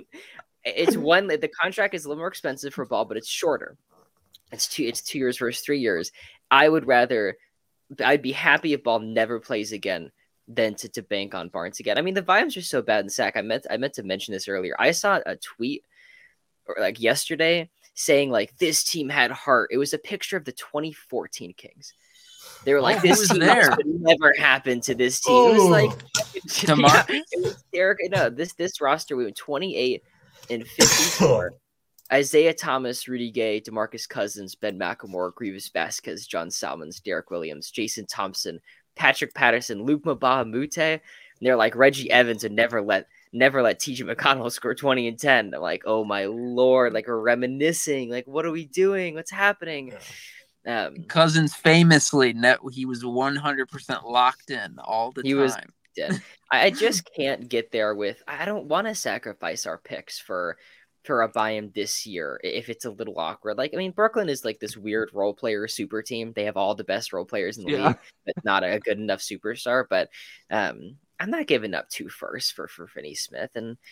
I'm also not going to pretend that Harrison Barnes and Davion Mitchell are worth anything. Dave, Davion Mitchell is like 26 years old. yeah. He's not, he he's really? not a young asset. Holy fuck, that's crazy. Like, he's a, like Ben Simmons is younger than him, or uh, what was it? Um, Oh. your uh, Yorgos Papagiannis is younger than Davion Mitchell. oh, his wife. you know that's fucking true. so it's he's not a young asset. He's just he is Yeah. literally just the five million bucks. I'd rather play Keon Ellis. Davion Could- Mitchell is garbage. Anyone who tries to tell you that at least he's good at defense Off is night. not watching Kings games. Off Because night, do you know night. how much the Kings get out- outscored by possession every time How Davion's in the game? 15 points. Whoa. For Well, me and Yeah. Pablo, Brutal. he has a cool nickname, and so Off He night. does have a cool nickname. off night, off night. He's Yeah. cool because he wouldn't guards you have an off night. I don't know if you knew that. Uh, could could It'd oh so maybe oh my it god good. it's it's the self-fulfilling prophecy now um could there be a harrison barnes warriors reunion out Mm. there could there could there be something would it, oh maybe you could maybe you could pull off a steal and get moses moody or kuminga because steve kerr hates them or something holy Maybe. shit! I would if love they got that. if they got I would love Kuminga centered around Harrison Barnes, I would like Mm. that would blow me away. Um, the Warriors front office would need to be investigated for something, be it drugs, instability, tampering, collusion. Something's going on if they pull that off. But uh, good for Sacramento if they can. Pablo. Uh, yeah. Pablo, do you have your game? Your Kings game? What was it? Oh shit. oh yeah Oh, wanna the play? Kings. Yeah, I want to play. Yeah, all right, all right. We have we have an official game. So this game is brought to you by Hottunes TV China NBA, the first and only basketball YouTube channel on YouTube.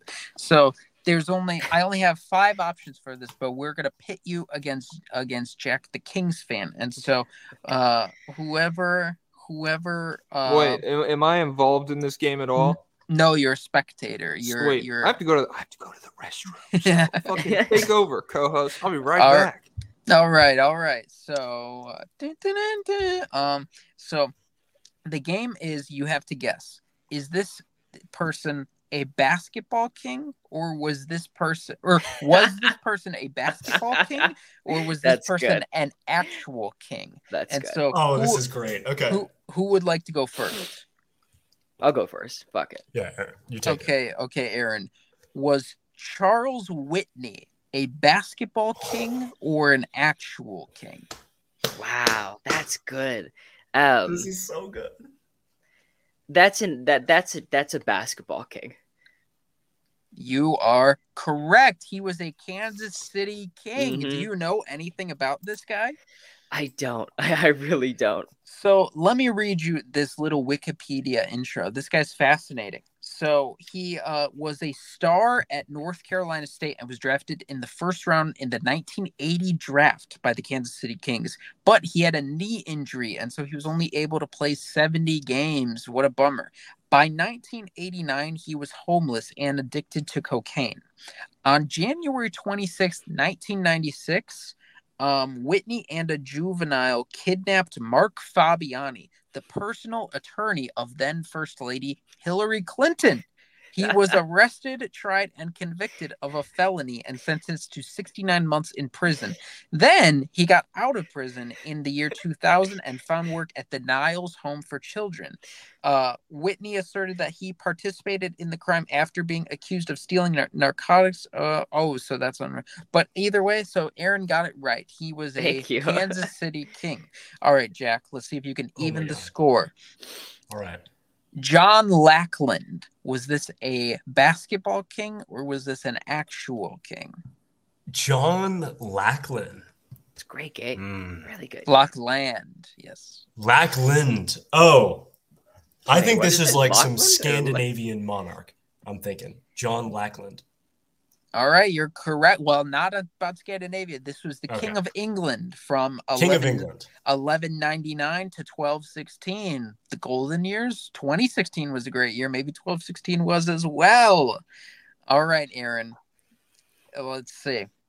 Edward Longshanks. Is this a basketball king or is this a Wow. real king?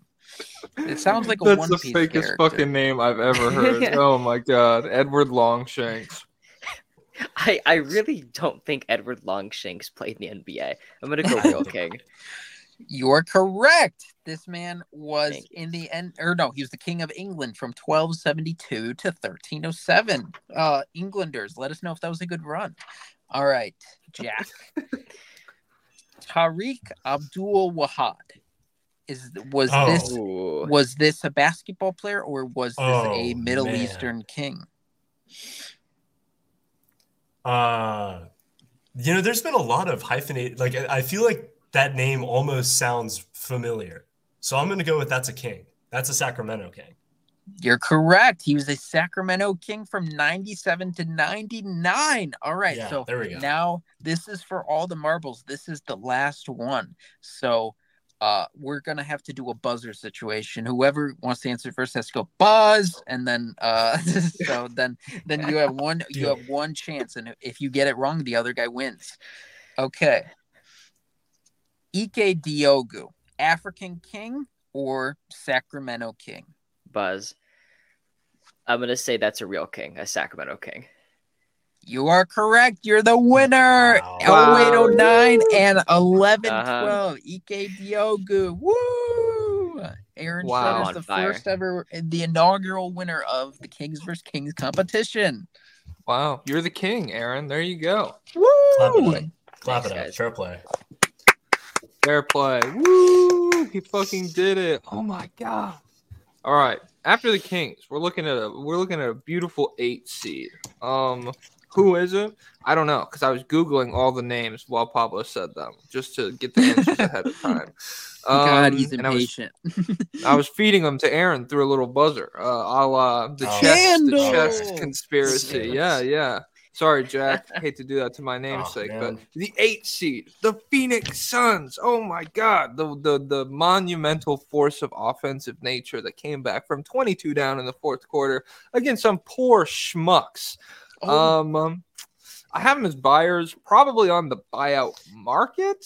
Uh, just feels like they're not quite there in terms of depth for a playoff series. I've been convinced over this past week that we have like the the offensive firepower that was kind of theoretical up to this point in terms of like just being able to overwhelm another team.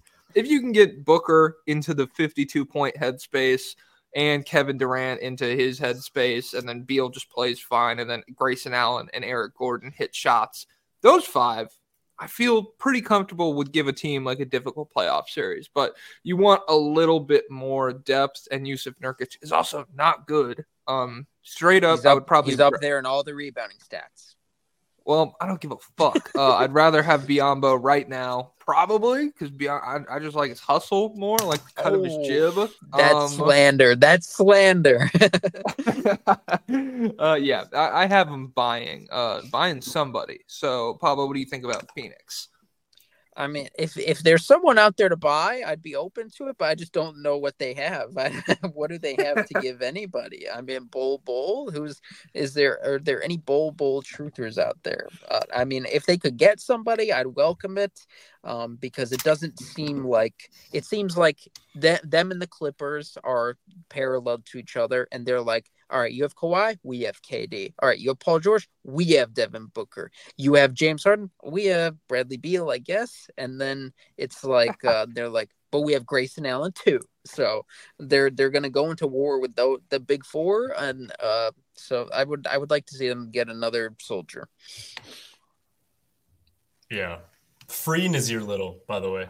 Uh, but other than that, I, I don't I don't know what they do from the like is anyone picking up the phone for Keita Bates Diop? Oh, no. I don't hey, think seven, so. So seven, two, three, four wingspan. It's huge. Yeah, as, unless they're picking up like John Wall in the buyout market, I don't think this team is moving. Whoa, making moves, and then I uh, know. Bradley Beal. Bradley Beal slots at small forward, and it's we just have a whole new set Think of about that. problems. I fuck with Oh that. man, what's You're what's getting the Wall Gortat Beal up to? duo back. This is the Courts team they were trying to build in the offseason, the 2016 offseason. Yeah. It was like KD's going to come to the, the the Wizards. Here it is. Oh Beal, Wall, yeah. and, and KD. He was supposed to go there. The Suns are, are so strange because they have talent. They have like some of the best top end talent in the league. I hate how this team is constructed. And you might you can just say they lack depth. They're super top heavy. That hurts you in the trade market as well because all you have is your star players and guys that are like way too cheap to get anything. You need someone making $10 million a year. You need someone making $12 million a year. Because now, like, if they wanted to improve, they'd have to move Grayson Allen. And Grayson Allen is like, is like a rock of the is like foundation for this team. They have 50, to have 40, him. 90. I saw someone say he's the only guy in the league. I, I don't Oh, know wow. if that's true, but that's what they But he- said. he's been good. He's been good. They just don't have Oh, any he's been room great. To, to move.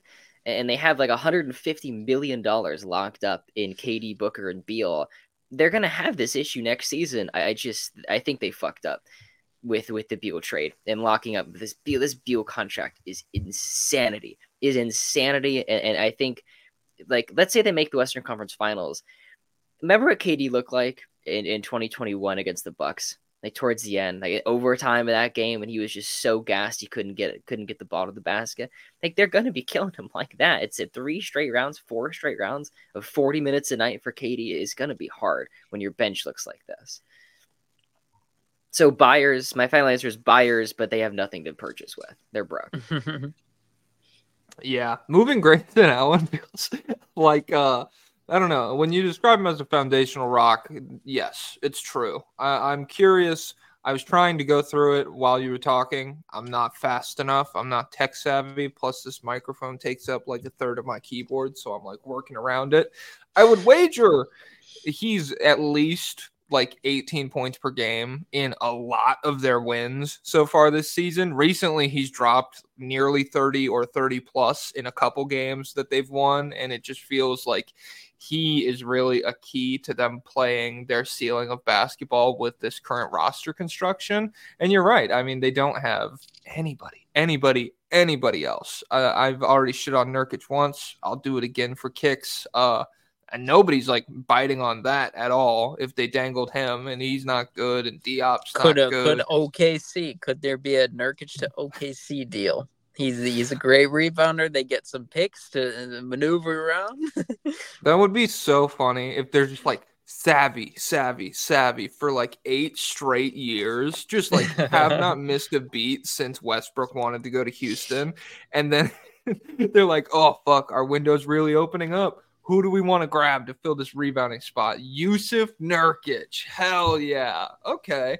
Yeah, no, I just don't see OKC doing that. Um, I like to give them a little bit more credit. I think the Suns, yeah, they don't have shit to sell. They'll probably be trying to buy. I don't know how sex how successful, not sexual, it's gonna be. Sorry, that's a little slip of the tongue. Maybe I, th- I thought I thought you were going for a Collin Sexton trade. I was like, no, can do, buddy. Can't do. I mean, you want to talk about the, the Jazz are the best team in the league. That's uh that's pretty driving force behind that. But we have to talk about the Lakers first, or do we? Actually, let me No, check it's my the phone Jazz. again. Isn't it? Isn't it the It's Jazz? the Jazz. It is the Jazz. It's the You- Jazz. I missed We'll Hell the take yeah, my you word you on missed any the st- segue. standings, though. I'm Yeah. sorry. I, I'm not used to. I'm, I'm, I'm my my shit's not updated. I'm on the Jack Dan uh standing setting. So yeah, uh Right. Jazz they're the nine seed. I have them as sellers, even if they want to hold on to Sexton and Lowry, which feels like it seems like they do. It seems like Yeah. they're like right now pretty committed to those two. But even if you look around the rest of the roster, what the fuck is Kelly Olynyk doing here? You know, like Oh, you he's can playing very well for them. Uh, uh, he, like he's great. Like he's he's just a guy that I don't like. Like it doesn't make sense that he's on a ten seed. Get like you could you could get value while keeping the guys that you like and while not really losing a ton in the standings, like, oh fuck, if you fall out of the play-in tournament this season, is that really the end of the world?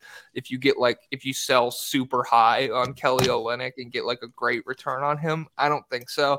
I think they should be sellers on guys like that around the roster. Uh, Pablo, what do you think?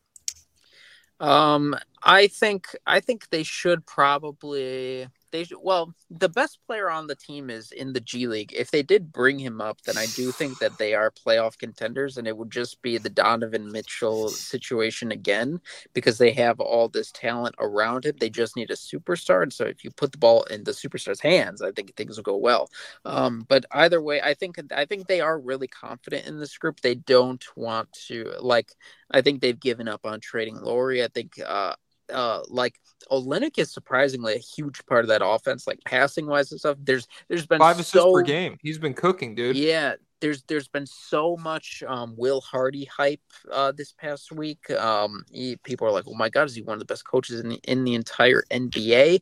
I think they're like, "Hey, we want we want Will Hardy to cook, so we're gonna keep keep uh, keep this roster together." Um, maybe Jordan Clarkson is coming back around. Maybe they'll maybe they could try and move him somewhere. Uh, and maybe a change of who did we bring up earlier that that we said uh oh Minnesota. No, I wouldn't be interested in Jordan Clarkson if I were them. Um, either way, I think I think this roster probably stays pretty similar.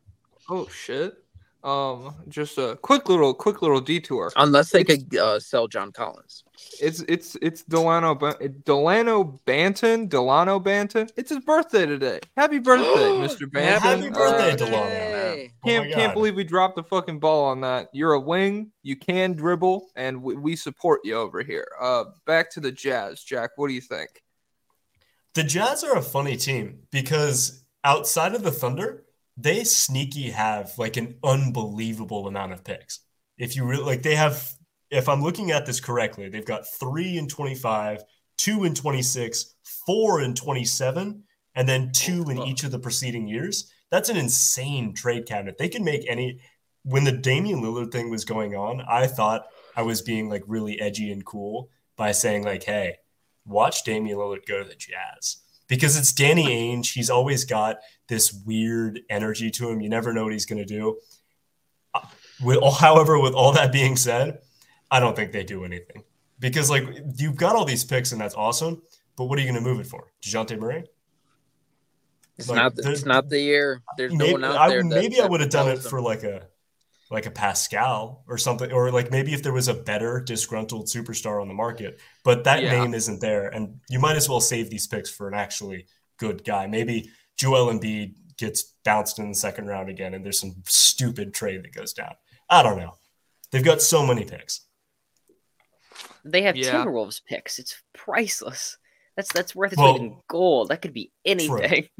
That could be True. anything in 2028 with the Gobert contract and, and the Timberwolves historically. And like, I don't think mm. their hmm. GM's very good, but I, I, think I think um the the Jazz will trade Kelly Olynyk. They'll probably trade Clarkson. They'll keep Sexton, Markkanen, and be happy about that. They just yeah. those Sexton and Markkanen are just too good. They're way too good to catch up to you know the other tanking teams in the league that are like loosely playing basketball. So they can consider you know continue to win. Know they have a ton of picks. They don't have to be the third pick, the second pick in the draft. They already have Sexton. They already have Markkanen. I think they're in a good spot, but they should still be sellers.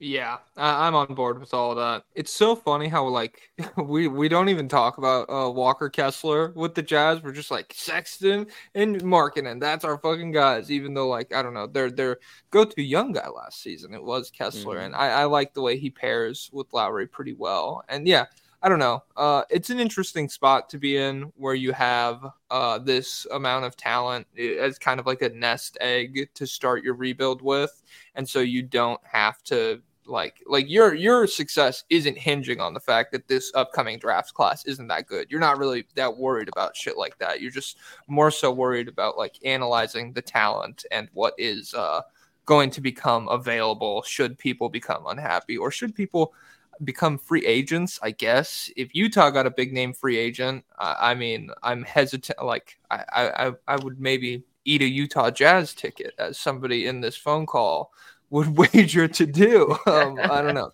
That'd be silly. That'd be crazy. Um, all right. Jazz. Back, it's just sellers. paper. It's just paper. It's just paper. Not that bad, right? It's just paper. I got a lot of enemies out there, so uh, I think uh, the ink could be the ink could be fucking toxic. Who knows? Uh, Jazz sellers, Lakers. I got them buying. Uh, just a classic. I, I mean, I'm, you don't even need to think about it. Obviously, the Lakers are going to take all of the bullshit that they have, turn it into a player that's uh, out of their like they're out kicking their coverage with this trade package. Um, and then probably fucking turn it all around again and make the Western Conference Finals again. That's just the way shit happens to work out for uh, our our Golden Boys down there in LA. So, yeah, I got them buying. Um, it's just I'm curious how you guys feel about the idea. LeBron's probably playing with Bronny next season if Bronny like declares for the draft. So. Uh, do, you, do you guys think the Lakers are going to move that 2029 first round pick with that kind of looming over the franchise? Pablo, what do you think? Yeah, it's it's a weird situation because I think they definitely want to do something. Um, but like D'Angelo Russell, he he's been the name that everyone's thrown into these these packages. Um, but he's been popping off recently since his return from injury. He's averaging 26 uh, assists, 44% from three, and they're four and two. And so everyone's like, "Oh my God, do we do? Can we get something better than that? I don't know." Um, uh, but either way, this is a team that is is not a real contender this year, and I don't know if there's really a move out there that makes you a real contender. So I mean, like, if there's there's the Dejounte rumors, everyone everyone is in Dejounte rumors now. Um, Dejounte does not put you over the top. Zach LaVine does not put you over the top, even though you probably should trade for him, trade all your assets for him. Um, I don't think there's a move that that gets them into uh, that that top tier in the West. So I don't know what you do here. You probably have to try and do something. But I was yeah I was I was on the the trade machine last night with them trying to figure out interesting trades, but I couldn't couldn't really get anything. A lot of some funky salaries in there. Yeah, the Lakers are weird because they they want like Dejounte and they want better guard play, but then you're not willing to give up anything more than like Max Christie and Jalen Hood Schifino. Like, what do you think you're getting for that? Genuinely, they're they don't have the like. Even if they want to get Dejounte, you're gonna have to give up Rui. You're gonna have to give up someone bigger. And then all of a sudden, this roster just isn't as good anymore because you're looking at their bench and like, okay, Colin Castleton, welcome to playing the backup four. That's just not good. That's not a contender anymore. They've got to they've got to buy, but I don't think they can buy enough with this team. I don't. I think I'm out on the Lakers this year. The same thing with the Suns. Super top heavy contracts, and then everyone else is too crucial to this roster because they lack depth. That if you're gonna make that trade, it's like Hachimura and Reaves for Dejounte, and I'm like, I don't know if I want that. I don't. I don't know if I would do that if I'm the Lakers. I just don't think that that changes anything. Um, the Lakers are gonna, you know, call out of teams and be like, "Do you want our garbage? Like, here's a bunch of garbage. We signed all the worst players in the league over the offseason. Would you like one of them?" And no one does. Like, no one wants it. I, and I, I, I paraded the offseason declaring the shit shuffle of the Lakers shuffling around all their shitty role players every year. I'm like, no, like we're gonna figure out Christian Wood. No, you're not. No, you're not. like no one's figuring this out. And so you're at the point where this feels like the 2018 Cavs. This feels like the the 2015 or 20 um, the 2014 Heat. Not as bad. The Heat obviously were still very good, but um, where you've kind of sucked the well dry, and that's what that that's the price you pay with playing with having LeBron on your team. Is every year you buy it, every year you buy in. Eventually, you have nothing left to purchase with. They're out of assets. They're out of they're out of moves I like. Um, they'll be in the conference finals for sure, but I will be mad about it. Re- Remember though, this season is a success. They are already in season tournament champions. Mm, very Yes, true. yeah. very true. It's kind of weird that like the season continued after that um just because it's obviously the most important thing to go down and so it's like i don't know the structure is strange to me it's the first year they've done it i'm sure they'll probably address that next season maybe do the championship itself in like december and then the in-season tournament a little bit later on just to give it a little more climax feel but yeah, shout out to the Lakers, already champions. Um, yeah, I, I'm on board with that. Uh, they fooled me this offseason. Um, because I think a lot of it hinged and I thought uh, Reaves was gonna take a bigger step forward into like maybe like a 17 6 and 5 kind of guy on the same caliber of efficiency. And now like i'm i'm looking at his season and being like oh thank god he's back up to 15 points per game on like pretty good splits. So yeah they just don't have as much to work with as i thought they were going to this offseason. Um yeah, I, I, don't think they're going to be able to pull off much. But again, like we said, they will be in the conference finals, and it's going to fucking suck. Uh, the no, not the Jazz. Does anyone have the standings open? I don't know why I keep closing my phone. It's the Rockets. it's the Rockets. Are you sure? Are you sure, Jack? It's the yes, I'm sure. it's I'm the Rockets. Double check. Yeah. It'd be so funny if Jack's like, "Oh, this is just a screenshot I had from two days ago. My fault, guys." It's from 2014. Um, no, it says oh, right here, Yao and Tracy have the Rockets at this seed. yeah. All right. Uh, I'm the Rockets at the 11 seed. Um, probably staying put. Me personally, I'm out on Jalen Green, but I'm not in the Rockets front office, so I think they are probably going to hold on to him. I don't think they're shipping him out this trade deadline or anything. Yeah. Uh, they made the moves to get the veterans in the locker room and just treat this as kind of a development year for all of their young talent. Wouldn't make a ton of sense for them to make a big move at the deadline. Yeah, that's my thoughts on Houston. Yeah, they well they they did come out and say I think I think they officially said this or or I just saw this reported that they are not going to trade any of the young guys, including Jalen Green. So they're just they're just sitting pat on that. Um, they do have rumored interest in Capela. Might get a Clint Capela God reunion damn. for them. really? Not not Why? sure how much that changes things for them. Um, and apparently they are also interested, uh, rumored to be interested in Bruce Brown. Could they be a Bruce Brown landing spot? Not not sure about that one either. But I mean, I think I think this year yeah, I think this year we know what they are. They probably want to do a little bit more than they're ready for, but um, yeah, if for for them, I'm I'm not doing anything crazy unless unless a good uh, offer comes up. Yeah, I can't imagine the Rockets doing much at all. This team also just doesn't excite. I I don't think I've watched a lot of Rockets this year, just because this team doesn't excite me a lot. Sengun is, is, the most exciting yeah, player in the league. Sengun so is you great. Messed up there. Sengun is great. I love Sengun.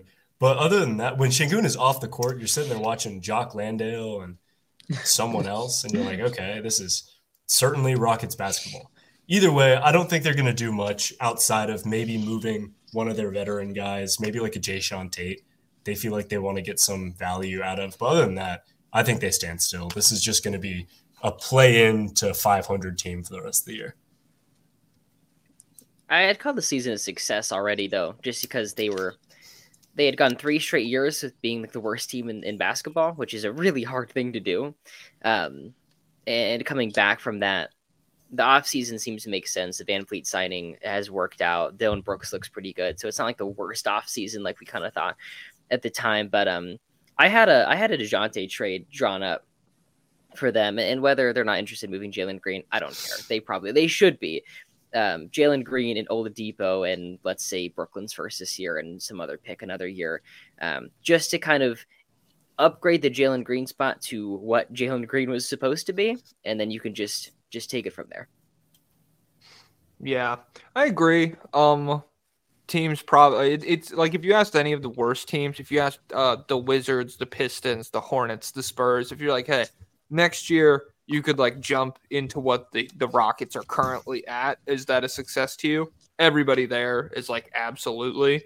And so yeah, I think the season has been pretty solid so far. And I agree. I, they should be out on Jalen Green. He's not good. He's not good. I'm sick of pretending just because he's cute and he's fast and oh. explosive oh. and he paints his nails. He's based. He's chill. Nah, dude, I don't care. That's that's weird, bro. Why are you being weird? Get out of here. Get out of my locker room. Um, Stupid, sexy yeah. Jalen Green. Yeah, God damn it. Send him to Utah. Send him He's just too hot him with all the league. other. I can't handle this. Shut up. Send, send him, to, to the Wizards. Chicago for Zach LaVine. I'll take him. You'll take. I feel like Pablo's in a bad place mentally with the Bulls. Hey, Every single be... like tangent ends with like, please take Zach LaVine.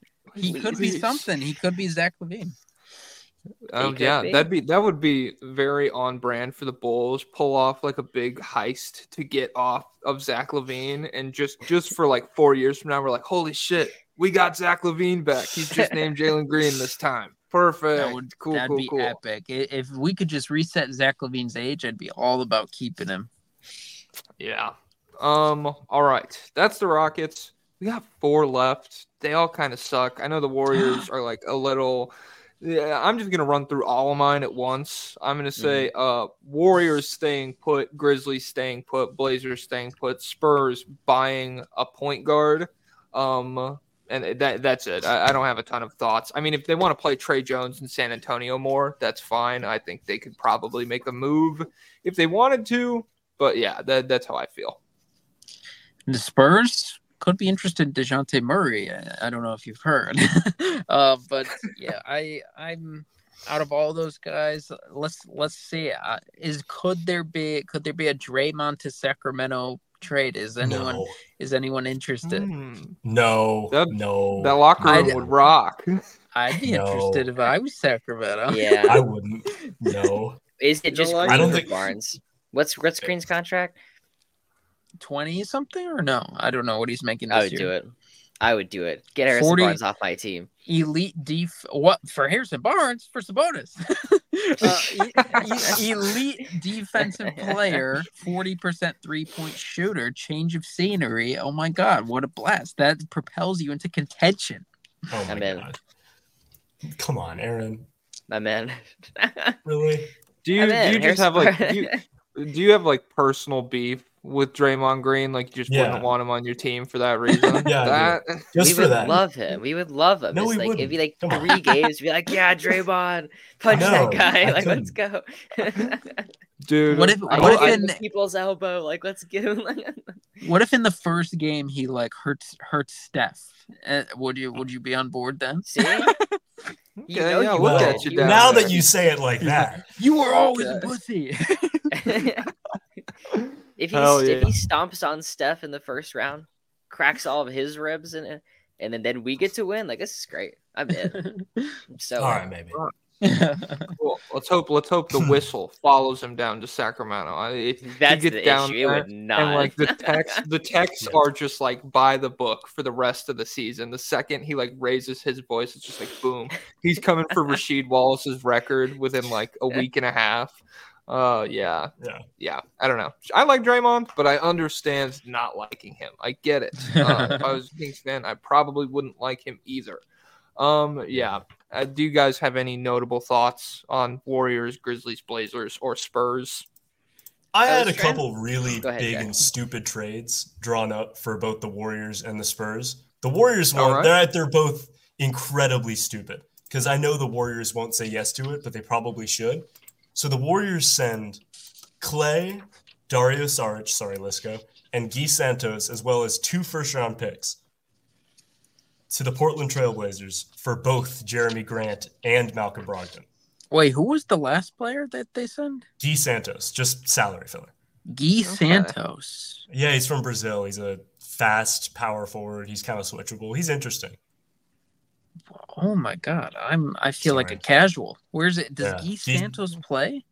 No, barely. He played for Team Brazil in the World Cup, which is why I'm familiar. But he, he's not. Okay. He's not like. He's interesting. Either way, the, the point of the trade is the Warriors are giving up two firsts, and they're getting back guard play from Brogdon, and they're getting a more a better wing than Wiggins, and all of a sudden that Warriors team. It's a it's a last chance. You just give up all your picks. You're going all in on the Steph Curry prime. Grant, Brogdon, Green, Curry is a really fun lineup. And I think the Blazers are cool with that because at the end of the day, Klay is a $43 million expiring. So you go into next Mhm. year with a really high draft pick, your young core, and $43 million of cap space. That's pretty enticing. Damn. And you get off uh you get off the Grant contract, which And you it get off the feels like they, they they only gave him that to keep Dame or try to. So That, was a that kinda- disaster, man. Dude. Yeah. It's such a good look into Pablo's mind to hear like Klay Thompson, Jerami Grant, Malcolm Brogdon, and he's like, who? Who's this Who is Brazilian DeSantis? that you guys are talking about? I'm not. I haven't. I didn't see him in the draft papers. That's my bad. I oh, sorry, it's guys. I literally have never heard that. Pablo's name. like I'm- I'm shuffling papers around, like who? Yeah. you hear the DeSantis, ruffling man. of papers. Yeah, get with it. yeah, I, I, I agree. deal, man. I feel like I'd be Aaron, depressed go, as a you go. Warriors fans. I'd be so sad as a Warriors fan if that's like how the Klay era ends for Jerami Grant's contract. Yeah, you? that would be all. Think about how high. good that like, team looks. ugh, ugh. Sorry, Jack. That's fine. I, I just feel like, yeah, I don't know. I, I feel like the Warriors, to me, are doing the same shit that all the other smart teams are doing, which is like riding it out and seeing what they can do in the off season. Um, I- dude, that's the most creative use of Klay's contract that I've seen so far. I will commend you on you. that. Uh, because to me, you. I'm trying know, to be I've been- creative. yeah, no, that's that's a good one. I'm I'm locked into them moving him for like fucking Zach LaVine or something, which is not Oh. good enough.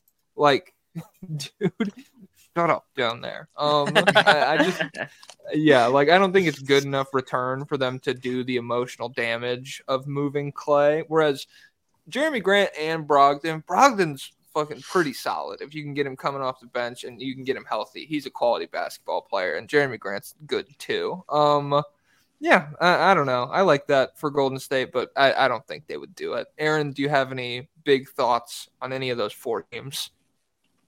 I was just trying to work out a Chris Paul to San Antonio deal, just out of pure Hmm. curiosity of like, can we get Wemby the ball? Like, can could Chris Paul just get him the ball? Are you willing Right. to basically match salary and then eat 30 million for two years just to have like the best point guard, or like one of the best passing point guard last 20 years on your Mm. team to get Wembanyama the ball in his spots? Because the, the Spurs are just so bad at getting it. They're just bad at getting like the gigantic guy. You can throw the ball like almost anywhere, and Wembanyama will come down with it, and yet they really struggle with that concept. And I think Mhm. Chris Paul would would.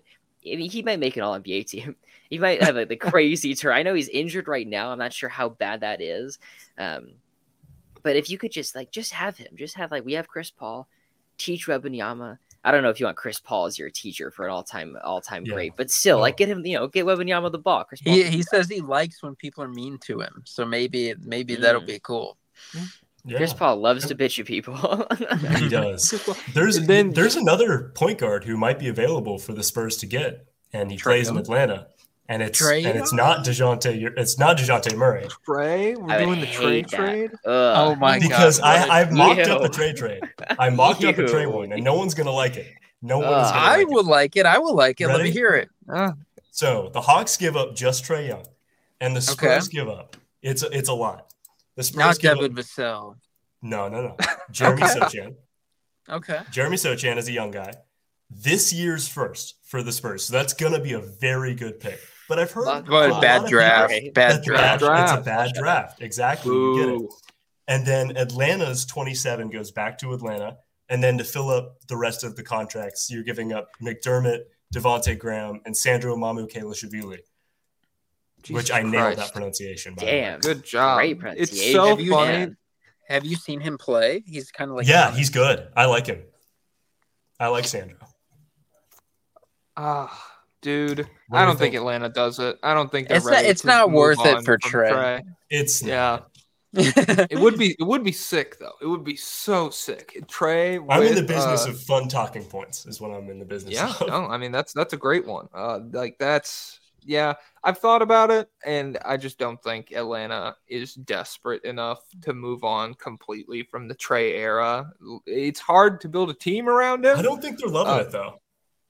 I mean, but it's Trae Young. Like I I just I feel like if he was getting moved at the deadline this year, there'd be a little bit more smoke around it. Uh, yeah. Whether it be like leaks from his camp or Atlanta's camp or whatever, it wouldn't just be like, oh, everybody wants a piece of Dejounte Murray, and then like out of fucking left field, Trae's gone at the deadline. But I mean, clip this Trade 'em now that I said it out loud. Together to the Spurs. Whoa, okay. It's worked out so well in Atlanta. They just want to transplant it over there. yeah. Uh, um. All right. Well, we just go straight up into fake fucking trades now at this point. Um, I'll, Well, I'll did you the- did you hear the the Grizzlies tried to get Mikal Bridges? They offered four first rounders. The Nets said no. That's a real thing. Ooh, I don't know. I, I would have taken it if I'm the Nets. The Nets, I mean, Mikal rocks. You're gonna get a haul, but that's like borderline OG and Anunoby stuff where you're just overvaluing what you got going on and turning down really good. Like, yeah, four picks from the Grizzlies. You could have you could have their their pick in this bad draft this year, man. Come on, don't be stupid. uh, they got they got rejected last year for OG. Also, the Grizzlies. They're like, please give it, give them to us. And the Raptors are like, it's not time. It's not time. It's not time. I need RJ Barrett. We need. We just gotta let Thibs sweat a little bit down there. Um, my my big fake trade, my first one. Uh, you guys are gonna love this. Kyle Kuzma to Sacramento. Wow. Uh, Harrison Barnes, Harrison Barnes, Davion Mitchell, two first round picks. I don't know what the protections would be. Um, like I don't know if they'd be crazy protected. I'm not really that tapped in into what uh goes into those decisions, to be honest. But I, I think he fixes the Harrison Barnes problem. He's been good this year. I think he can be a good defender in the right setting. I don't know if Sacramento is really the right setting to bring out the best in someone defensively, but he's definitely better on offense. 23 points per game on really solid splits this year. Uh, yeah, Kuzma to sack. Uh, I, I like it. And Harrison Barnes, I mean, Washington, give us you're tired, you're downtrodden. They don't give a fuck. They're they're this is the first year of the rebuild. It, it doesn't matter. So how you guys feel about Kuzma to Sacramento? I'm in. I'm in. Give me Kuzma. Give me Kuzma. If any coach can tell Kuzma that he's not that much, he's not hot shit, uh, that he's just not as good as he thinks he is, and to settle into a role and score as needed as the third, fourth option, I think Mike Brown can do it. I think Kyle Kuzma works. I Mm. don't even know if he'd have to be the third, fourth option. It feels like he'd just be the, the second. Like I Sabonis is like the second option technically, right? But in terms of I guess that's fair, scoring, yeah. like getting buckets, it'd be Kuzma.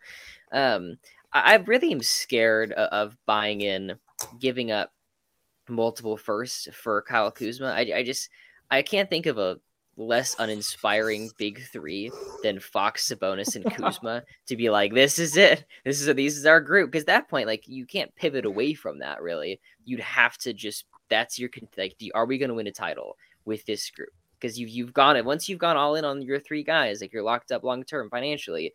This is it, and, and I don't think that gets us. I mean, does that promise a first round victory? I, I don't even know. So I, I like the trade, and, and I wish we could make that upgrade. I I just I don't think I'm willing to to lock myself into to Kyle. Kuzma's contract is pretty good.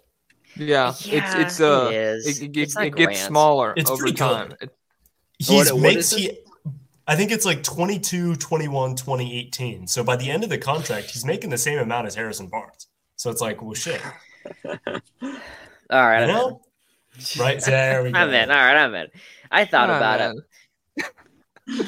you were literally just asking if you could trade Harrison Barnes for nothing, and now you could Yeah, get like right? Like this is better. yeah. than- no, no picks, no first round picks. Like you don't know what Sacra like with Sacramento. We've been bad for so long. I'm so scared of not having first. I know we're not going to be a perennial playoff performer. Like this is going to end at some point, right? Like like things will return to as they were. We're going to win 28 games. I want to need that pick, man. I mean, do you think Uh-huh. it's going to be you in, confident we nail our draft picks, though? 2027? Like, yeah. Well, that was my other question: is can you hit on N- picks? No, no. right? Of, course, Like, of course. historically, not. we're not good at that either. we've we got good at? Keegan, we've got Fox, and that's about it. what are we good at Yeah. historically? We're not good. At, Um, we're not good at much historically. De'Aaron It's Fox hard. for the Jazz picks. Stop. Come on. Tear it down. No, it's it gone too far. Trade, trade, trade. I would, I would take honestly though Minnesota picks. If it was like six first, I'd be like fine. I'll be bad. I'll look bad again. Let's try this again. Um. All right. Let's go around. I guess Pablo, you got you got a fake trade for us. Yes, I do. Um, I just found it. Okay, so we we talked the Warriors. I got a Warriors trade.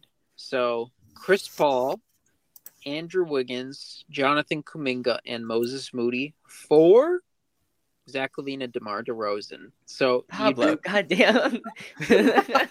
You sicko. Steph Curry famously said it, it would- it would be insanity just to run this, this core back and and change nothing. Well, you got to you got to try something. So why not say, all right, Chris Paul can't even score anymore. He's old. A guy we don't know what he would do for us in the playoffs. Andrew Wiggins, he's done. Um, Kuminga, we hate him. Moody, we hate him. Uh, DeRozan, elite mid-range shot creator. Is he the same draft class as Steph? He might be. Um, they they they bond over that. Zach LaVine, three-point shooter, run, run out. Imagine imagine this in the playoffs: a Steph, Clay, DeRozan, LaVine, Draymond lineup. How do you stop that? How do you stop that? Uh, with a seven footer, maybe. I, I don't know. Um, it could be possible. Yeah. I love your heart. I'll say that, That is much. spicy. Just like you, That you is keep spicy. getting keep getting back up when Chicago beats you down. And uh yeah. Right. I feel you. Beyond that, All I right. don't I don't I don't love the return for Golden State. Uh I'm not that high on either LaVine or DeRozan as like postseason performers or really doing anything to like maximize Steph's game, which is kind of the key to Golden State being good at this point. And well, I, they're, I see uh, how a casual would think that way. I understand. yeah, no, that's my fault. That's on me. We haven't we haven't gotten into DeRozan's DeRozan's passing out of the high post. Right. I mean, Oh, he can just yeah. I'm- he'll I'm all in on that. Please, Yeah, Warriors, okay. take that. Take that, please. Oh man. And then they still just like it's like a gritty seven game series if they go at it with the Kings. It doesn't matter. DeRozan, it's like Yeah, his first right. good postseason performance of his career. He really steps up with Golden State. Yeah. Oh man. And then uh, All right. imagine imagine Chris Paul in that heated uh, play-in game for the Bulls. Probably pulls out a win. That'd be crazy. Ooh. Okay. True. Yeah. Um, Jack, do you have All right. a, a? I don't know if we're gonna do all three fake trades. We're pushing two hours. You got one good fake trade for us? I hear you. I've already I've already tossed out a couple of my big ones, but I've got another one. And we've been talking about DeJounte Murray for a while. And a team that doesn't come up a lot when people talk about him is the Orlando Magic. And I think the Hawks send DeJounte and the Magic, I don't know how realistic this return is, but you go Fultz, you go a couple protected picks and some seconds, and you leave it at that. The contracts are the same. Wow. It's Oh, a full, damn. it's a Fultz and picks for Murray, essentially. Think about Ooh. that Magic team for a second. Another guy who can't really shoot. Okay, well, come on. Th- I think we're being I like disrespectful. He's better than DeJounte. Fultz. He's better than Fultz, but Yeah. Um, I think the problem. shooting 38 from three. Come on. Uh, how many attempts? How many attempts? Uh, Probably pretty good volume. I feel like he's been a straight up good pretty shooter. volume. this fire. year. Six attempts a game. Yeah. Six Okay, ticks a game. That's not that's not bad. And he just hit the one on the Heat. His aura's through the roof. I mean, And people yeah. aren't convinced about his defensive ability anymore, but you put him next to Jalen Suggs. could That's a could be nasty inspiring. backcourt, Could be inspiring. I if Could if. I'm the Magic, I would do that. I just think they probably they probably would get better offers elsewhere. But if I'm the Magic, I would do that. Mhm. yeah, I like it's that. uh, That's good. I, I just think they could uh, like. uh, I get wanting Dejounte Murray's defense to come back, but if like if that's not a guarantee, it does feel like they could probably put that package together or something similar, and then just get like a straight up better offensive player and still have like most Zach of the piece. Like Zach well, Levine, Zach come on. for all for all my criticisms of Zach LaVine, he is pretty good at offense. So I, I think the tools or the pieces of a good defense would still be intact if they moved for someone like Zach LaVine. And your ceiling, I mean, I think like it could get pretty gnarly offensively if Dejounte Murray kind of regresses if he's not next to if he's next to Paolo instead of Trae Young. That's that's kind of like a bit of a shakeup in terms of the coverage Oh. that you see. So They're Yeah, I- but I boys. I forgot. Collectively DeJounte. underrating DeJounte Murray. I don't get it. He's actually just still solid. I don't know. I'm, I'm a non-believer. I'm a non-believer. 21 points a game. He's got like the best true shooting of his entire career this season. Like, I, I What don't is know. it? 56? That's below league His- average. Still. His true shooting's Uh, 56%. I said it was the this best in year. his career. He used to be an all star. Uh, yeah, I it's, feel like it's the hard. best thing. Go ahead. Oh, I was just gonna say it's hard to move. Like, it's cool if you shoot if you're that inefficient and your defense is really good. It's not if it's not. Um. So yeah, uh, I think the pendulum has swung a little bit too far. Dejounte Murray has redeeming qualities, but he's not like he's not that good right he's not, now. He's, he's not Kris Dunn. I'll tell you that much. Shut up! no, Oh he's not. God. Yeah, no, he's not. Aaron, what do you got? What do you got? I, I do kind of feel like the best place for DeJounte is like kind of a crappy team. Like in San Antonio, he's making these all star teams because it's just like overachieving, good vibes. He gets to take the shots he wants. He's like way over aggressive on defense, getting three steals a game. It's like, this is awesome. um, and then when you try to allocate that on a real team, like a team with actual aspirations, it just hits a little bit different. But um, but I liked that. I kind of liked it for the Magic. Just they have so many guards. Why not get a, a really good one, a pretty good one, and uh, and uh, get some picks while you're at it. I think everyone gets what they want. Yeah, I, I, I'm on board. You know what? Fuck it. The Magic say yes. I'll I'll indulge you, Jack. Yeah, I, I like it. Um, Aaron, what's your what's your fake trade? Let's let's let's close this out. I kind of spent all of them on, on the way over. Um, man, Damn Pablo, he, doesn't want to hear mine. He doesn't want to hear he doesn't want to hear it. He doesn't want to hear the fake trade. He doesn't want to hear it. That's funny. all the juicy ones I spent, like Chris Paul to the to the Spurs or um the Lonzo Ball trade. all I had left was the Pistons give up Joe Harris and a first for Bruce Brown. And it's just a study of what you would do for a win. What would you pay for one win? For just one of them, like to, to be the not worst team of all time, because this team is really going to struggle to get to nine wins. The 73 Sixers won nine games, and that's going to be brutal to get to. Um, I think they should. Just like a 20 Yeah. top 10 2029 protected first and just forever. Just to be not the worst team of all time. Do you think Bruce Brown? Well, because first, I don't think he he hasn't been shooting the three particularly well this season, and that's kind of like their real struggle that's kept them from like getting into games. Luckily, um, I think like I don't know. Is Bruce Brown? Does that really move the needle for them in terms of one win? I think if you're going to move Joe Harrison to first, would you just do a little bit more and like maybe Zach LaVine does help your ceiling in terms of getting two or three wins more all season? Maybe maybe that could help. I, I'm not sure. Could we do Uh, like two seconds, three seconds instead of the first? Just like a, a, a litany of seconds and just say, take our second round picks. We'll take Bruce Brown and I'm going to try to win 10 games. Because while he can't hope- shoot, he is pretty good defensively, and, and, the, and the Pistons are like the worst defensive team in the league, so that would help on that case. Number one option, Bruce Brown. We're so here. I like it. Him His and Cade ball pick and rolls. creation. Mhm. Um, and I would also feel bad because I like Bruce Brown. Seeing him go to Detroit would make me sad. Seeing him go to Toronto, I'm already like, ooh, it's cold up there. Uh, they're they're in a rebuild. That's not what maximizes your skill set. I know you want to come back to Denver, Bruce. It's okay. My arms are wide open. You can, and Jokic will fix your shooting right away. I know that too. He'll be 45 percent before you know it. Blink of an eye. Um. Yeah, that's my thoughts on Bruce Brown to Detroit. Uh, Pablo, do you have any to close us out? Oh wait, can you see me right now? Yeah, I, I can you're here. Personally. Oh crap! I, I thought I I thought I was not here. I on my phone it's it says you're backstage. Only the host can see you. uh, no, I, I uh, thought I yeah, I let you in. You're in. Oh, okay. Wait, what was the question? Sorry. It's Bruce Brown and a first, or wait, it's Joe Harris and a first to Toronto for Bruce Brown. A study of what you would do for a win. Uh, what would would would you do that? Wait, Joe Harris and a for for Bruce Brown. Wait, where Joe Harris is in Brooklyn still? No, he's in he's in Detroit.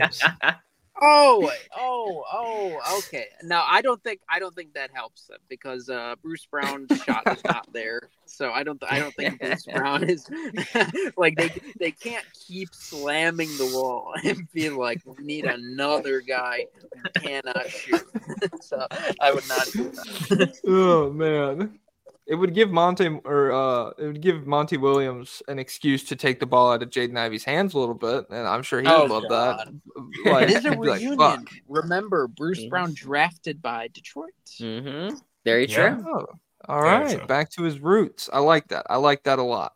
Um, all right, that is two fucking hours, ladies and gentlemen. A bunch of yap, a bunch of talk. Um, I'm very happy to have my Kings guys in here. Um, let's start with Aaron. Where where can the people find you, man? Find me possible chairs on TikTok and on on X. Pretty new, uh, pretty new Twitter account. But yeah, longest podcast episode I've ever been a part of. Happy to be here, guys. All right, and, and that doesn't surprise me at all. We literally cannot shut the fuck up sometimes. Uh, Jack, where can the people find you? You can find me at Jack the Kings fan on TikTok as well as Jack Dan KF on Twitter. It's not X. It's never going to be X. Whoa. Oh, Okay. Sorry, didn't Damn. mean didn't mean to come after. Didn't mean to get aggressive. I don't want to start my second TikTok beat of the week. But Elon, uh, we don't we don't hold those views over here. If you want to pay us No. money, if you want to pay us some of those Mr. Beast bucks, maybe we'll upload this to Twitter as well. I don't know. um, Pablo, where can the people find you? Um, Hot Tunes TV China NBA on YouTube. Just past 1,000 subscribers. Woo! Just got to get to 4,000 watch hours. Then I can start making money. I'm going to start posting five days a week on YouTube. It's going to be a lot of different, it's going to be a lot of yap sessions. So get ready. Hell yeah! Then on on TikTok, it's Pablo Escobar. Um, Jack, I I'll I'll tell you what. I don't know. How do you you you live a too risky of a life for me. You t- you we know you're in the Sacramento area. We have your first and last name, and you're starting beefs. Ah, you, you, how do you do it? I'd be terrified someone's gonna kill me. I'll tell you. I'll tell you where Jack try. lives. It's not the Sacramento area. yeah, Aaron knows. Aaron knows that that's not true. That's not true. It's not the Sacramento Oh, area. man. Yeah, see, Might that's how good I'm being at hiding my tracks. hmm Are you All right, I like Googleable? it. Are there a lot of Jack Dans out there or no? There's a fantasy sci-fi writer who's a Scottish 70-year-old named Jack Dan. So Oh, uh, I'm actually pretty well covered on that base. Mm. Sweet. I have There a, you I think a, a, a songwriter for Elvis named Aaron Schroeder, so it's kind of hard to get past that one. You're not Yeah. gonna find much on me. You're gonna keep running to his wiki page. Um, and yeah, there's there's not that many Jacks out there, not that many Jack, aka Jokic Joestars. So when you Google me, it'll probably just be me.